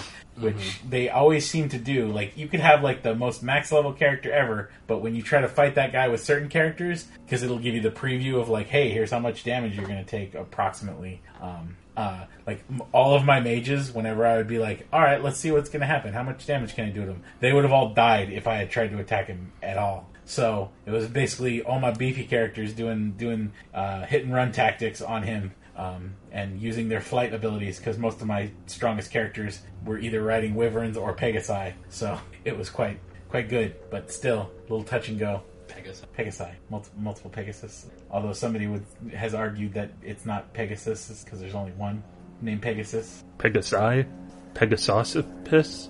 Pegasaurus Rex? Pegasuses. Should I just say Pegasuses? Peggy. Peggy 18. No. Um, Flying. yeah, flying horses. I played a couple other games. Um, I finally got back into a game I saw at PAX and then bought as soon as it was uh, available, or as soon as I got back from seeing it that day at PAX. It's a game called Monster Sanctuary. Um, It's like Monster Hunter, except the monsters are now trying to get a sanctuary where they're safe from you. Okay, it's not that. You you would probably you. I don't know if you would enjoy this game, but it's a Metroidvania style game. It looks like 2D platformer. Um, but the battle, the combat in the game is turn based, and it's like Pokemon because you are finding monsters throughout the world via little eggs that you can hatch, and you can have a team of three that is basically doing all the fighting for you. So you're pretty much lazy and just making Oh, yeah. other people do your Yes. shit. Yeah, you're doing, they're not people; they're monsters. So they're, they're they're your servants, Kevin. That's why they do the work for you. They're you. pocket monsters. No, they walk around with you. Oh, I saw Detective Pikachu. Wasn't that kind of a fun movie? Yeah, it's a fun movie. Uh, I, I, mean, still need to watch it. it's, yeah, But fun. you already you told me the the the the, fine. the end of it. I would say, if not the best, it's definitely in the top for best video game adaptations into a movie. Yeah. Because it's watchable. Yep. Either that, or like Dan was saying earlier, there's a Prince of Persia movie. We should all watch that. I And- have watched that. And there's an Assassin's Creed movie. I've watched that. None of y'all should watch that either. And a Hitman movie. I have not watched that. I have watched I that have one. watched that. Which Timothy one? Both? Me Olyphant. I think me and me and you watched it. Yeah, I think so. The one with Timothy Olyphant. I knew he was in one of them. There's more than one though. Yeah, I know. I just don't remember. when it's shit, it all blends together. Poop is poop. But so Monster Sanctuary is pretty cool. Um, the the the monsters all have skill trees that you can upgrade. This is apparently an early access game, um, but I've played about an hour and a half of it so far, and it seems pretty robust. Um, it's fun, but yes, it's a monster. It's a sanctuary for monsters, Kevin. I have a little blob.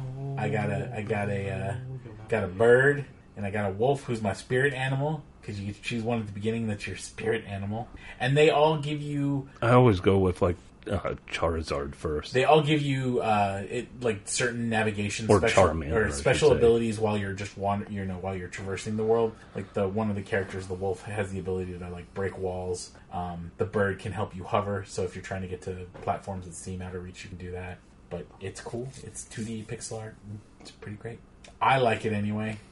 Fans of the genre should check it out. yes, That's it. We're done. I have a. I was reading a important tweet. Sure. Is from Best of uh, Next Door. Okay. Next door, if you're not aware, is an app. It's Twitter for old people. The weather is getting nicer. My son Jericho, not vaccinated, never wants to make it in by curfew. I am planning on moving his bedroom outside. I'm not looking for this post to turn into a debate, Rebecca. Just looking for recommendations for outdoor furniture. Rebecca on blast. it gets better though. Just looking for recommendations for outdoor furniture for a two-year-old boy's room. His favorite color is yellow. Fuck off. Call the cops on that lady.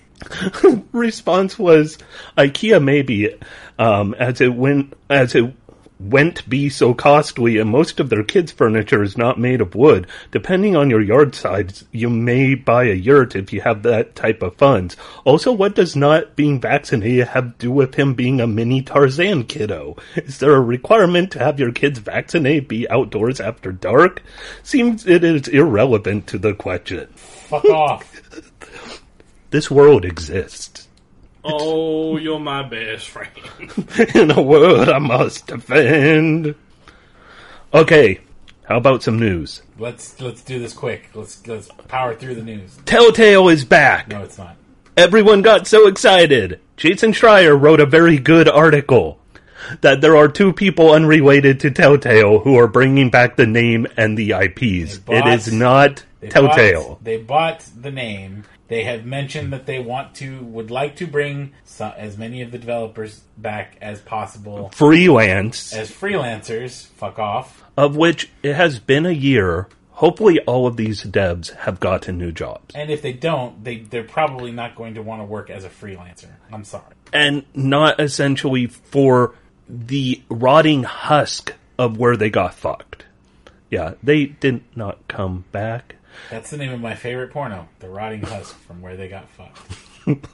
Yakuza 7 was announced, and it will be a turn based RPG. Yeah. I was Yeah. I was apprehensive until I saw a tweet yesterday where they showed what one of the summons looks like. Did you see the video of the summon? No, not Okay. yet. So basically, the guy pulls out his smartphone and pre- swipes it a million lot times. of times, and then like, He puts his hand up in the air dramatically, goes bing, and then and then a bunch of lobsters fall from the sky. All And then right. they form into one big lobster, Lobster and then they stab the guy in the eye. uh-huh. the best part was So it's Yakuza. Oh, so it's going to be a serious yeah, game. it's too serious. Oh. so after it stabs him in the head and it, it jumps off, it does a little pose, and then Oh, they yeah. cut back to the real, the real, like or the the actual battle. Eight damage. I was like, "Yep, let's spend thirty seconds on this summon to do eight damage." You I, know, I still remember they showed turn based Yakuza as an April Fool's Yep, joke, they- and little did we know They trolled everybody. Apparently, April Fools in Japan does not mean the same thing as in the U.S. It means serious time. Yeah, yeah, it's pretty fantastic. I mean that. I mean, I mean, they made how many of those games? six plus the w- three or four spin-offs that they've made for Yeah. it. Well, So- seven because zero. Yeah, zero. Yeah, And so, plus, you might as well say eight with Judgment. yeah. So they've made like almost a dozen of those games. Yep. I mean, might as well. Plus, also, Right. you know what? If you want weird as fuck, Well, they- they're always going weird as fuck Well, for they you. put the- like the, I think we were talking about this. They mentioned the fact that like the the Yakuza series they're going to experiment with, but the Judgment series has been successful enough that they're going to keep that probably the same with the, the brawling combat and that stuff. So if you're looking for that in your quote unquote Yakuza style game, you'll still have an option for it with that series. And also, when the devs said they are trying out turn-based combat, if people do not like it, they'll con- they'll reconsider They'll- what they yeah. do in the future. But I am more confident now after seeing that that this is going to be the they're going to manage the right tone because the some of the best parts about the Yakuza combat was the heat actions, which you wanted to see how ridiculous they could get. Oh yeah. And they would be pretty much the equivalent of watching a turn-based move. Yep. Also, there was, let's see, some other fun news. NBA 2K20 had their trailer showing off all Oh, of their amazing Yeah, yeah, yeah. um, Surprise mechanics. Surprise mechanics Yeah. that are fucking slot machines. In a time where people are calling loot boxes gambling, and people keep insisting, no, it's not gambling, it's surprise mechanics. You have a fucking slot machine. It sucks that those sports leagues are like, oh, we don't want you to portray bad stuff, but then like we'll let you have. A gambling. Yeah, it's Game, just like I want to be, I want to go to Vegas with my NBA friends and like uh, do up some hookers and blow. Like No, you can't do that. sportsmen's do. no, not in the, not in this game, Dan. But hey, this story the story this year's got Idris Elba in it. Sure. Uh, I'm not, uh, man. I was so excited about that. It was a couple years ago The when I Spike got it on the Or- Switch. oh, yeah. it was the one I. I remember that. But yeah, Yeah. I was like, oh man, I'm gonna play this. I can play the go, and the story was so bad. And then like upgrading your character, you have to do all of this fucking Second Life bullshit, Yeah. or buy stuff. VC. And just like, man, I'm not. Gotta buy those VC uh, coins, Dan. No. Alright, here's some good news. I found out that three of the Kickstarters I backed like years ago, they're all coming out. Sure. So, Indivisible, which is I played that at PAX, actually. It is the RPG from the creators of Skullgirls. That's coming October 8th. It is a cool looking game. Yep. It goes off of some ideas that I believe is Valkyrie uh, Profile. profile used. It's it's a It has kind of a Metroidy type of Yep. jumping and platforming, Yeah, no, I mean, but I- then you go in combat where each of the face buttons is a different character who has an active time meter filling up, and and, they have a maximum number of actions per character based on the type of character they are. Like the your the main character that I was playing had four button presses that she could do with her actions. While you know before it would re, you'd have to recharge, um, and then there's a healer who had only one action. So it, the the way they've described it, and I didn't get enough time with it to get into to figure out the combos or the flows. But you're supposed to be able to time those button presses, like so you're supposed to be able to you know like hit X X Y and then X X again, you know just as an example to combo the enemies yep, with the the actions that you have with the four characters. And then the traversal stuff, it is basically like a platformer Metroidvania style, where you're using different abilities to get to different areas in the in the open world stuff. So and the artwork is really cool, Very very, cartoony in a good way. I enjoyed my time with it so much that they kicked me off on Monday because they're like, we got to cycle people. In. Hey, So dude, get the fuck! I out. was only on it for like 15, 20 minutes at the most, but they only had two stations, so But that game, I backed that like I want to say 2014 ish. It's been a long time, but looks good. it's cool that it's coming out. Uh, Pine, which is a game kind of a weird, it's almost a Molyneux in theory type of thing. Where You lost me, Kevin. I mean, not Molyneux's how what he does, but his type of idea of you have a world with some unique animal Tap creatures cube, in it. and then when you get to the center of the cube, you get to tell us what what the next game is going to be. Oh man, no, you get to be like part of the team Yeah. of the next game. can't wait to know what's. You might say it piqued your curiosity. Dan, I have a secret. What? It was in you all along. I have a secret. Back during like the first few podcasts we did when it was in your room Uh-huh. at the old place and we had like computer fans and Oh, yeah. room fans and Uh huh. I was playing, playing Curiosity, Curiosity, oh, yeah. during that. Uh-huh. I played that. I tapped the cube for a long time. when you find the super ta- taps, blow ups, bigger sections. But Yeah. th- this game Pine, it's coming out real soon. It's actually kind of cool. Like you're exploring a world. There's a lot of different animal creatures that are like different tribes of races of whatever. It looks like a real cool, like somewhat mellow, but also kind of intense at the same time, survival-y type of game. Jenny LeClue, which is a kind of an old school going back to like Maniac Mansion type of adventure game, you know, the side scrolling adventure. That's coming out soon. It's about a girl detective. Looks kind of cool, kind of quirky. They didn't say exactly when it's coming out, but it sounds like in the next couple of months. So I'm kind of happy. Well, this is one they said they're not going to announce it's getting ready to come out until it's actually coming out. So Cool. kind of happy about that. And then on top of that, Xenoblade Chronicles Definitive Edition is coming to the Switch next year. That was part of their direct that they had while we were uh, away. I've heard really good things about that game. It came out on the Wii. Yeah. I did not get on the Wii because the Wii. I mean. Oh, there's going to be a new Star Wars game on Switch. Yeah, baby, You know, the best, Jedi Knight 2. the best Jedi Knight game. I don't care what people say. Two is the best, not three. Three's Academy. Yeah. Yeah, two.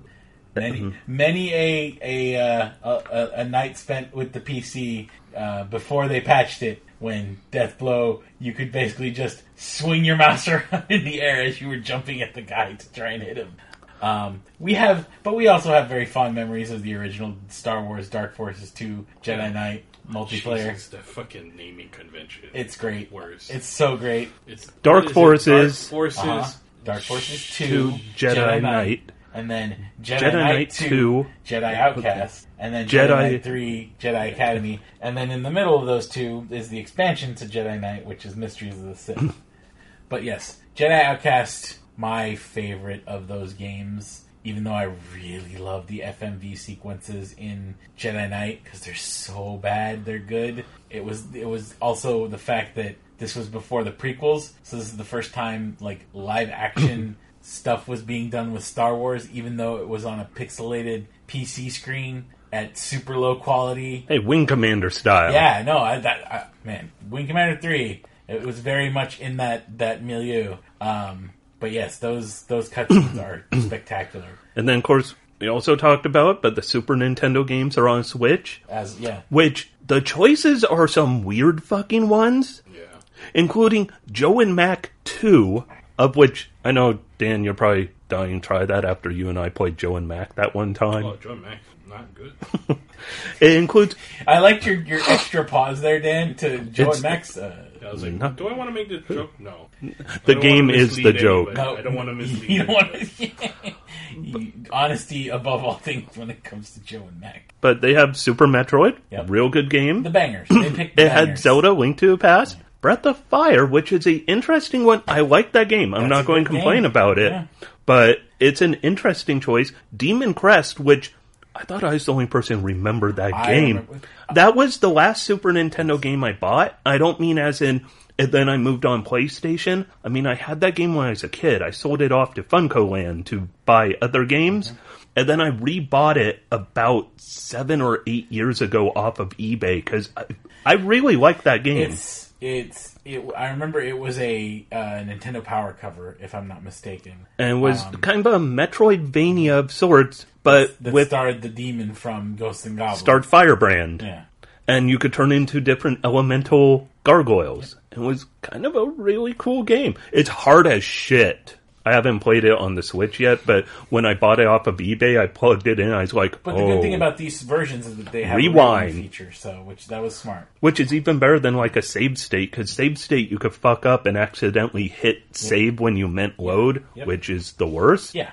Instead, just rewind back, try again, keep rewinding. Yeah. it's all good. No increased cost, nothing like that for the Switch Online service, just included as part of the Switch Online subscription. And then um, Deadly Premonitions Origins has come out to the Switch. You might recall it as Deadly Premonitions in the past. It's now Origins. I think it's just singular premonition. Deadly Premonition Origins. And then And coming soon. I like I was legitimately like, what the fuck when I saw that? I love the giant bomb oh, reaction because No, the best is Jeff's like initial Jeff initially going, "Oh yeah, of course they bring that out," because he's like, "Oh, it's just de- Deadly Premonition. And then when he saw the, you see the title card pop up, Deadly just Premonition Huh? 2, A Blessing in Disguise. being developed with Swery. Sure. Oh, I mean, That hey, came out of fucking nowhere. That was Be awesome. good giant bomb content at least. I really hope they play through it or do something with it that's more than just a like t- you know thirty minute quick look because that would be fun. Bring back the endurance run. They still owe us a Shenmue 2 endurance run. Damn it! I know it might have broken Vinny that first game, Oh, especially the the I'm gonna wait in this office until somebody comes back, and then he got kicked out of the office, and then it closed on him, and then he went, "No, no! oh, this is." Did they take my money? No! Or when he went to the one place and he missed it by like a minute because it clo- that was was that the same place where he was running up to it and he Yeah, saw it before. close on him. And he tried and wedging realized into he the had to gate. go the 20 next minutes. day. That Yeah, was like the twenty minute like endurance run episode. Yeah. He's like, nope, not doing this. Oh. yeah, good stuff. Um, But you know, Jeff Gerstmann, Brad Shoemaker, Yeah. they could do an endurance run. Hey. They were both tied in. fingers into. crossed, you know. Or hey, yeah, who did you want to do the endurance run? honestly, I think Ben would be good with one of them, Yeah, maybe Ben and Brad. or Ben and Jeff. Ben and Brad and Ben and Jeff would be good. I Yeah, think. Ben and Brad is a pretty good combo. They're that very- They yeah. don't normally use. Yep. I could see Jason being fun with that also. Yeah, Jason, right? I want Jan.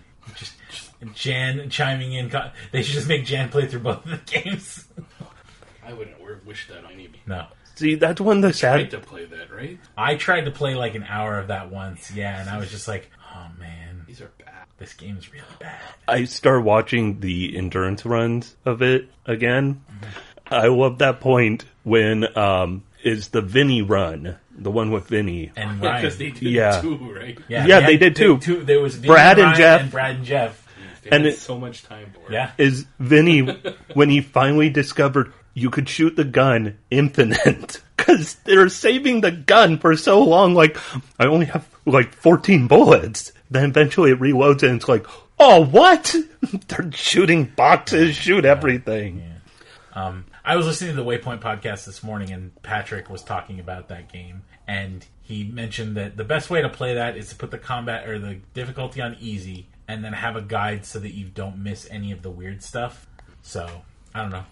What makes me sad, I cannot watch that on my Roku with the, you know, the beta channel for um, their endurance runs. Don't go back that far. Like what you can access through the Roku channel.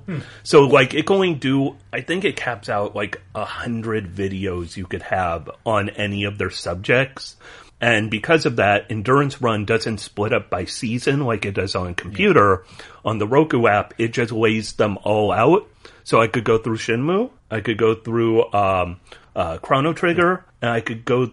Was it Persona? Persona was Four was the other one. was did was that first or after after what? Deadly Premonition. Deadly It was after, I think. I think that was their second endurance run. Oh, okay, I then think. I can't remember offhand. whatever it is, I only get like eight episodes of whatever was before Chrono Trigger, and it's like, oh, because I want to. Bree is intrigued by Deadly Premonition. It's like, hey, if you want to know what it's about, the best way, here we go. Yeah.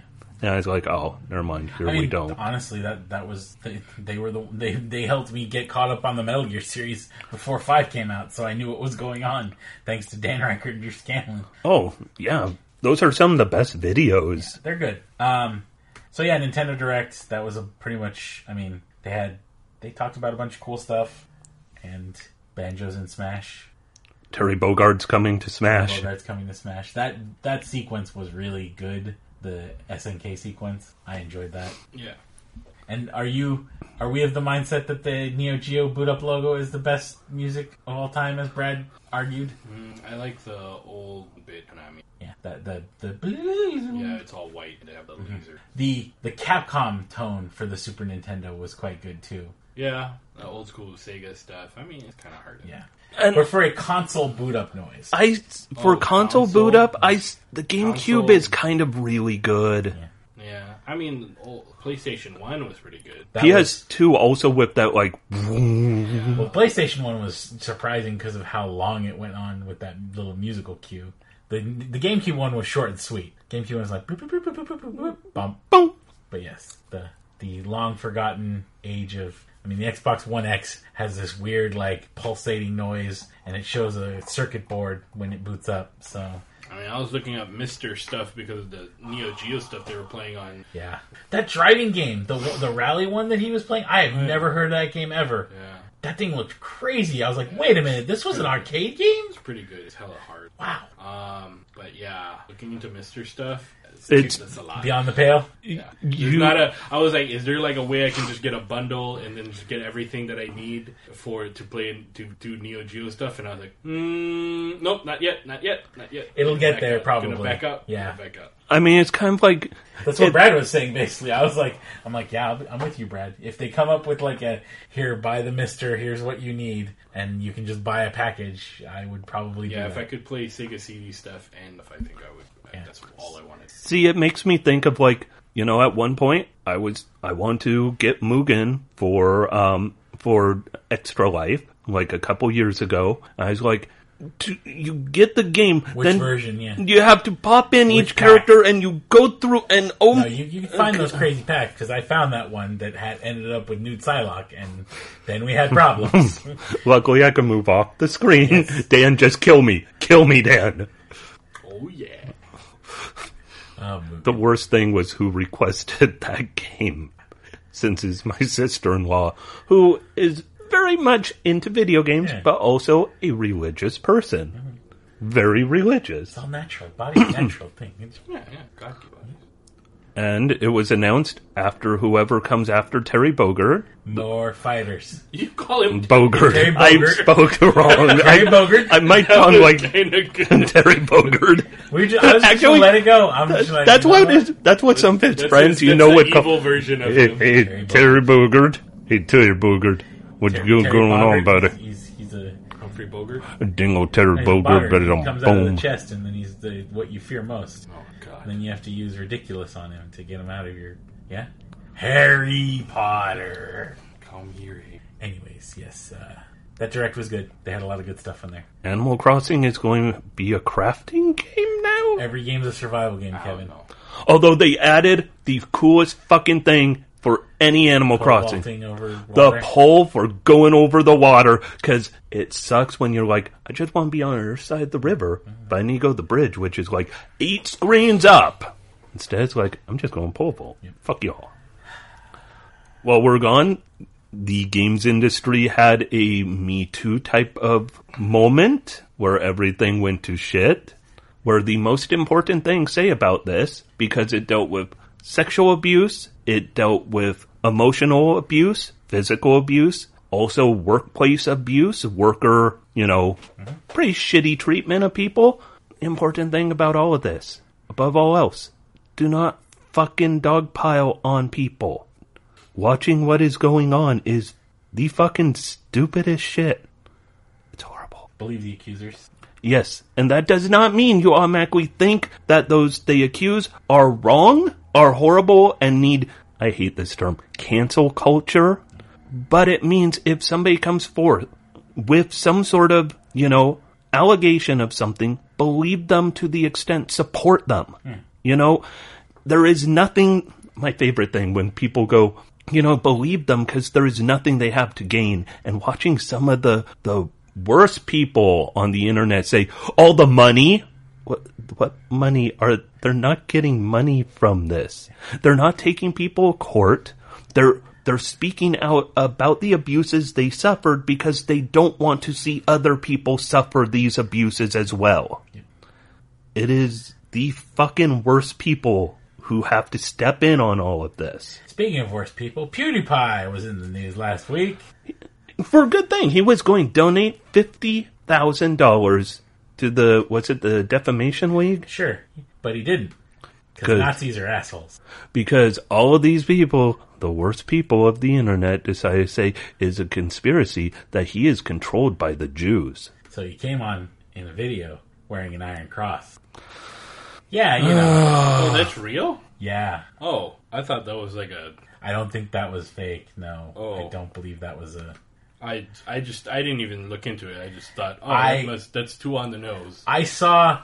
I, I, I was with you for a second. I'm like, there's no way he did that. And then I saw a Twitter thread where somebody was basically like saying like you wearing that is like no people people who try to argue with you about that not being what it is like the people who say oh well the Nazi symbol used to mean something else is bullshit. So like Oh, swastika came from like mm-hmm. Eastern religions where it meant like good luck and long life. that's not what anybody. That's not what it as is or uses it anymore. as. Yeah. So when he makes a we're video. not, we're not. You're not East Asian, so Yeah. South Asian. Like, You're not Hindi. yeah. So when he's wearing you're Hindi, it- maybe I'll maybe I would think that.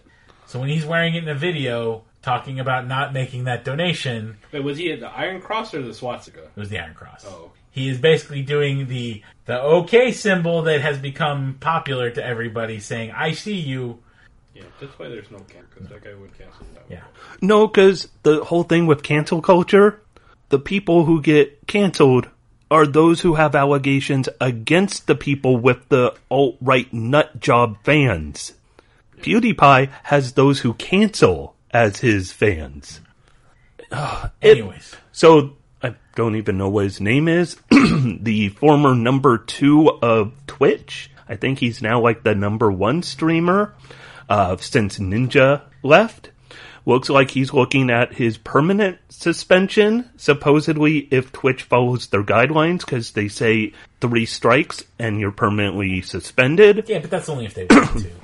Well, that applies to everyone Except Doctor Disrespect, except the or, high up you know, streamers. people who make the money. You know. but he, oh no, use some N bombs again.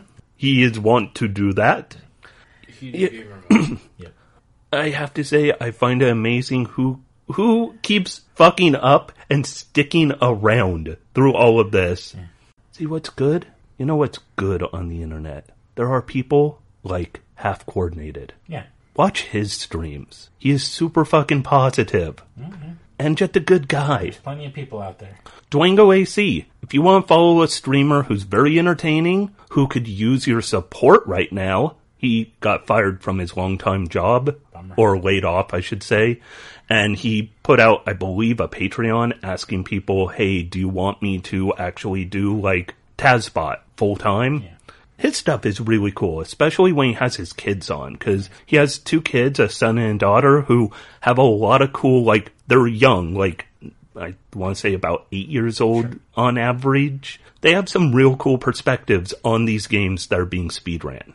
And it's a real positive, real good stream. So I will recommend, thanks to Dan who discovered this on his vacation. We recommend a YouTuber this week. Oh yeah, Let us know, Dan. Tell us. the craftsman. Is it Steady the- Craft? The Steady Craft. No, no T in craftsman. He is. Uh, uh, uh, he appears as a puppet sometimes, but he does uh, crafting. So he does a lot of uh, like jewelry or resin molds. Uh, sometimes with toys and stuff like that. Uh, he also does some stop motion thing, just general crafts stuff. Hobby. Uh, and uh, the best way to describe it is that if he was if if he was doing for crafting what Bob Ross Bob Ross does for painting, Bob Ross did for painting. Bob Rust, but Bob Ross did for painting, um, but in kind of a southern gen- genteel way. Well, I do very- declare. Oh no! yeah, this in a very kind of like soft, like oh, you just put this. See, when, when put, working with this kind of plastic, you want to put gloves on, like here, right here. You see right there, right there. Yeah, it's just really calming. It's almost ASMR. Yeah. and he also has very good life advice once in a while. He's a very cool guy. And like I watched him because I was looking at customizing some figures. I bought this guy so I can make him into Snake Eyes, and then this guy so I can make him in Storm Shadow, and this guy is already Strider from the video games.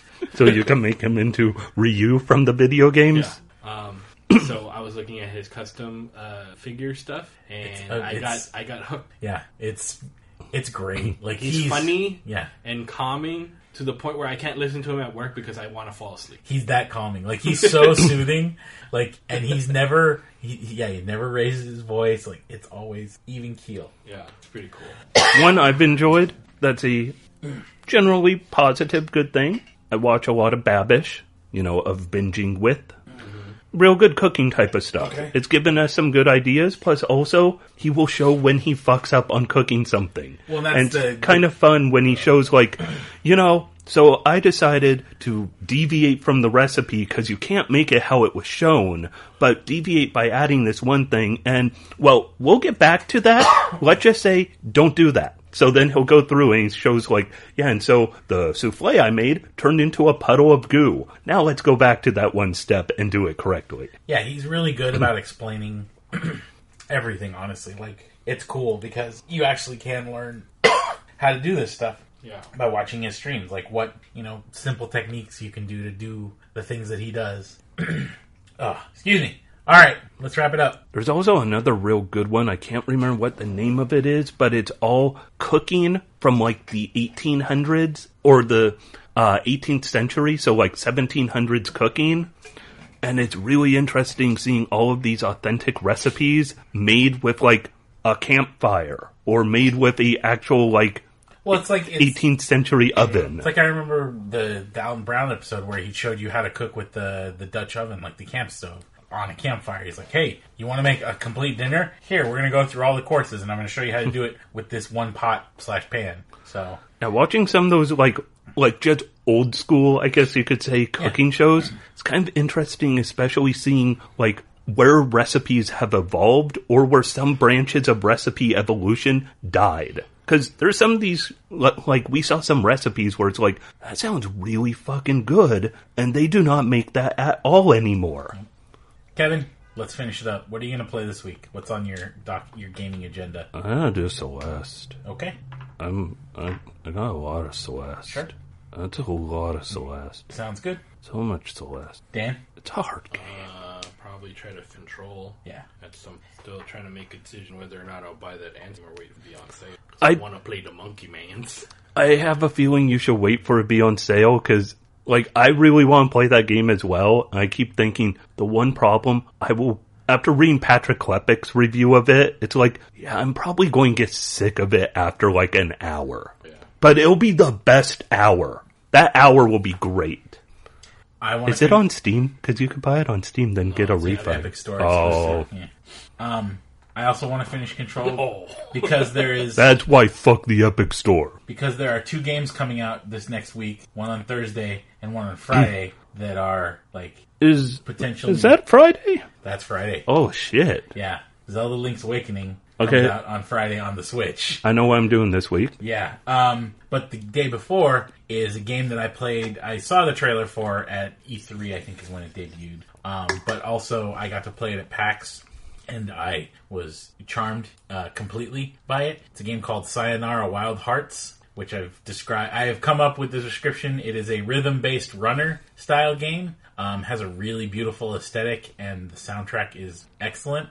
The first song that you play in the first level is Clair de Lune, um, but it's really well done. Um, if you haven't seen the trailer, I would highly recommend looking it up. Uh, but it's very stylized. It's it looks really fun and really cool, and I enjoyed the hell out of it at PAX so much that I played it two times, went through the demo twice. So runners are coming back because after uh, Bit Trip presents Runner Two, they all kind of went to shit. So the, the running part of it is that you're always moving forward with it. The rhythm part is actually happening during those levels. So there are button presses that you do to do to dodge and do attacks in time with what's going on. So, Which is what Runner Two. yeah, it's it's very good and it's not super harsh when you die. So like if you hit something and you like you stop your progress, it loads you up maybe two seconds behind it and then you keep going. So that might have just been the demo. I'm not 100 percent sure, but like I said, the aesthetic and the soundtrack alone made me want this game immensely. only- Annapurna's putting that up, by the way. Same If only they could have, Lies. if they could have Charles Martinet show up. All right, folks. Thank you so much for listening, gentlemen. Always a pleasure. Uh, maybe we should do this again next week. I don't know. How you feeling? Yeah. Are we? Are we in? I don't know about that. Are we in the? We're in the the cold grip of fall at this point. It was very weird again because it doesn't always happen, but there have been several years in the Seattle area where you get right past Labor Day and the weather makes that hard shift. Where it seems like this year it did that, where it went, oh. okay, summer is quote unquote over. Although it did that also in August as well. Like we had those random, you know what? It's just going fucking pour. Yes, but it literally we would get you would see the I would look at my phone for the week out weather reports and even when I saw that there would be clear and sunny and 80 degrees like maybe 2 days later at the most. Now you're just looking at that calendar and it's like it's mid 60s and Eh, we've been hitting showers. We've been hitting seventies every day. few uh, here and there. But like I said, it is the it is the rainy, muggy portion of the year and it has turned so Plus, also, who knows what the weather will do? Because I mean, the hottest days we've had this year were in April when we're hitting the nineties. Because what the fuck? I can say what Climate change. it's not real. Trump's not real. Huh? Yeah. All right. Okay, you know what fucking sucks with this weather? What sucks? So last Saturday was the craziest fucking lightning storm I have seen in my entire life. It was pretty pretty crazy. You summer child. Yeah, we're we're white. We we grew up on the mainland. I don't. I can't Also- compare to Dan's We had typhoons. we had somewhere around twenty six thousand lightning strikes in like a three hour span in the region. I had a plane delay because of a typhoon. Oh yeah, no. Dan had a back. ty- Dan dealt with a typhoon coming back from the Philippines. I I flew through a lightning Yeah. storm Oh. once. There was one point where the sky did not stop being lit up for 30 straight minutes. My dogs do not mind thunder. They do not mind like fireworks. Bear started shaking like the world was ending because our house didn't stop shaking. Like most of the lightning was in the Federal Way area, which was fucking insane. We had the, the the last little bit we had was that Thursday night. Dan? Thursday. oh, Thursday was crazy too. Like it was here. It was it was the the loudest I think I've ever heard it get here. We had one of them on Saturday where I was looking out my my back deck. I was looking out and so I see a flash and I get ready to go, "Oh shit, this will be big." Instead all I get is, "Oh," and it was right across street. Like everything is shaking. Yep. Then at one point we had hail about the size of marbles, but also is pouring giant drops of water at the same time. I was in some of that where it's like the water itself was warm enough where I'd call it a nice shower. Like that's temperature I set my shower to. And meanwhile ice is pelting me in it. It was fucking insane. But the worst part, my CenturyLink modem takes five minutes to reboot if it loses power. We had the power flicker. You know how sometimes power will flicker and not everything goes out, just the lights flicker and maybe, oh, my computer shut down or the TV turned off. Nothing went out in our house except the modem. And it did that every six fucking minutes. So we had nothing we could do except watch like Roku, watch some Netflix or YouTube. And so it's like, all right, put on a show, hit play. And, okay, internet is out. Wait for five minutes. Okay, hit play, and we get about thirty seconds in, and internet's out. It's fucking the worst. It I was sucked. making a bowl of ice cream and that that that weekend night, uh, and the power cut out for a good twenty five seconds, and I had the I had a stark realization. I'm like, oh no, what am I going to do with my life if I don't have the internet? Just go to sleep. Yep. What do I do without internet and power? Just go directly to sleep. It's how did they do that back in the prairie days? That's where your brain supplies the entertainment. That was what Dan, Dan was commenting on in Mindhunter when one of the characters got missed his flight at the airport and was went when is the next flight and the, the stewardess or the flight attendant at the front there went oh we've got another flight at at 8:30 a.m. tomorrow or 6:30 a.m. and he was like well okay and then just sat down and you knew he was going to spend the next 12 hours in that airport Yeah. staring at the wall. When you don't have like entertainment, I don't know how they did it. Ah, I think they're made of sterner stuff. Is that when you start like a campfire and you get people around it to tell stories? Yes. And they're all racist because they're old camp stories. Not all. Almost all. One of them just the rambling that you're not sure, I don't think is racist.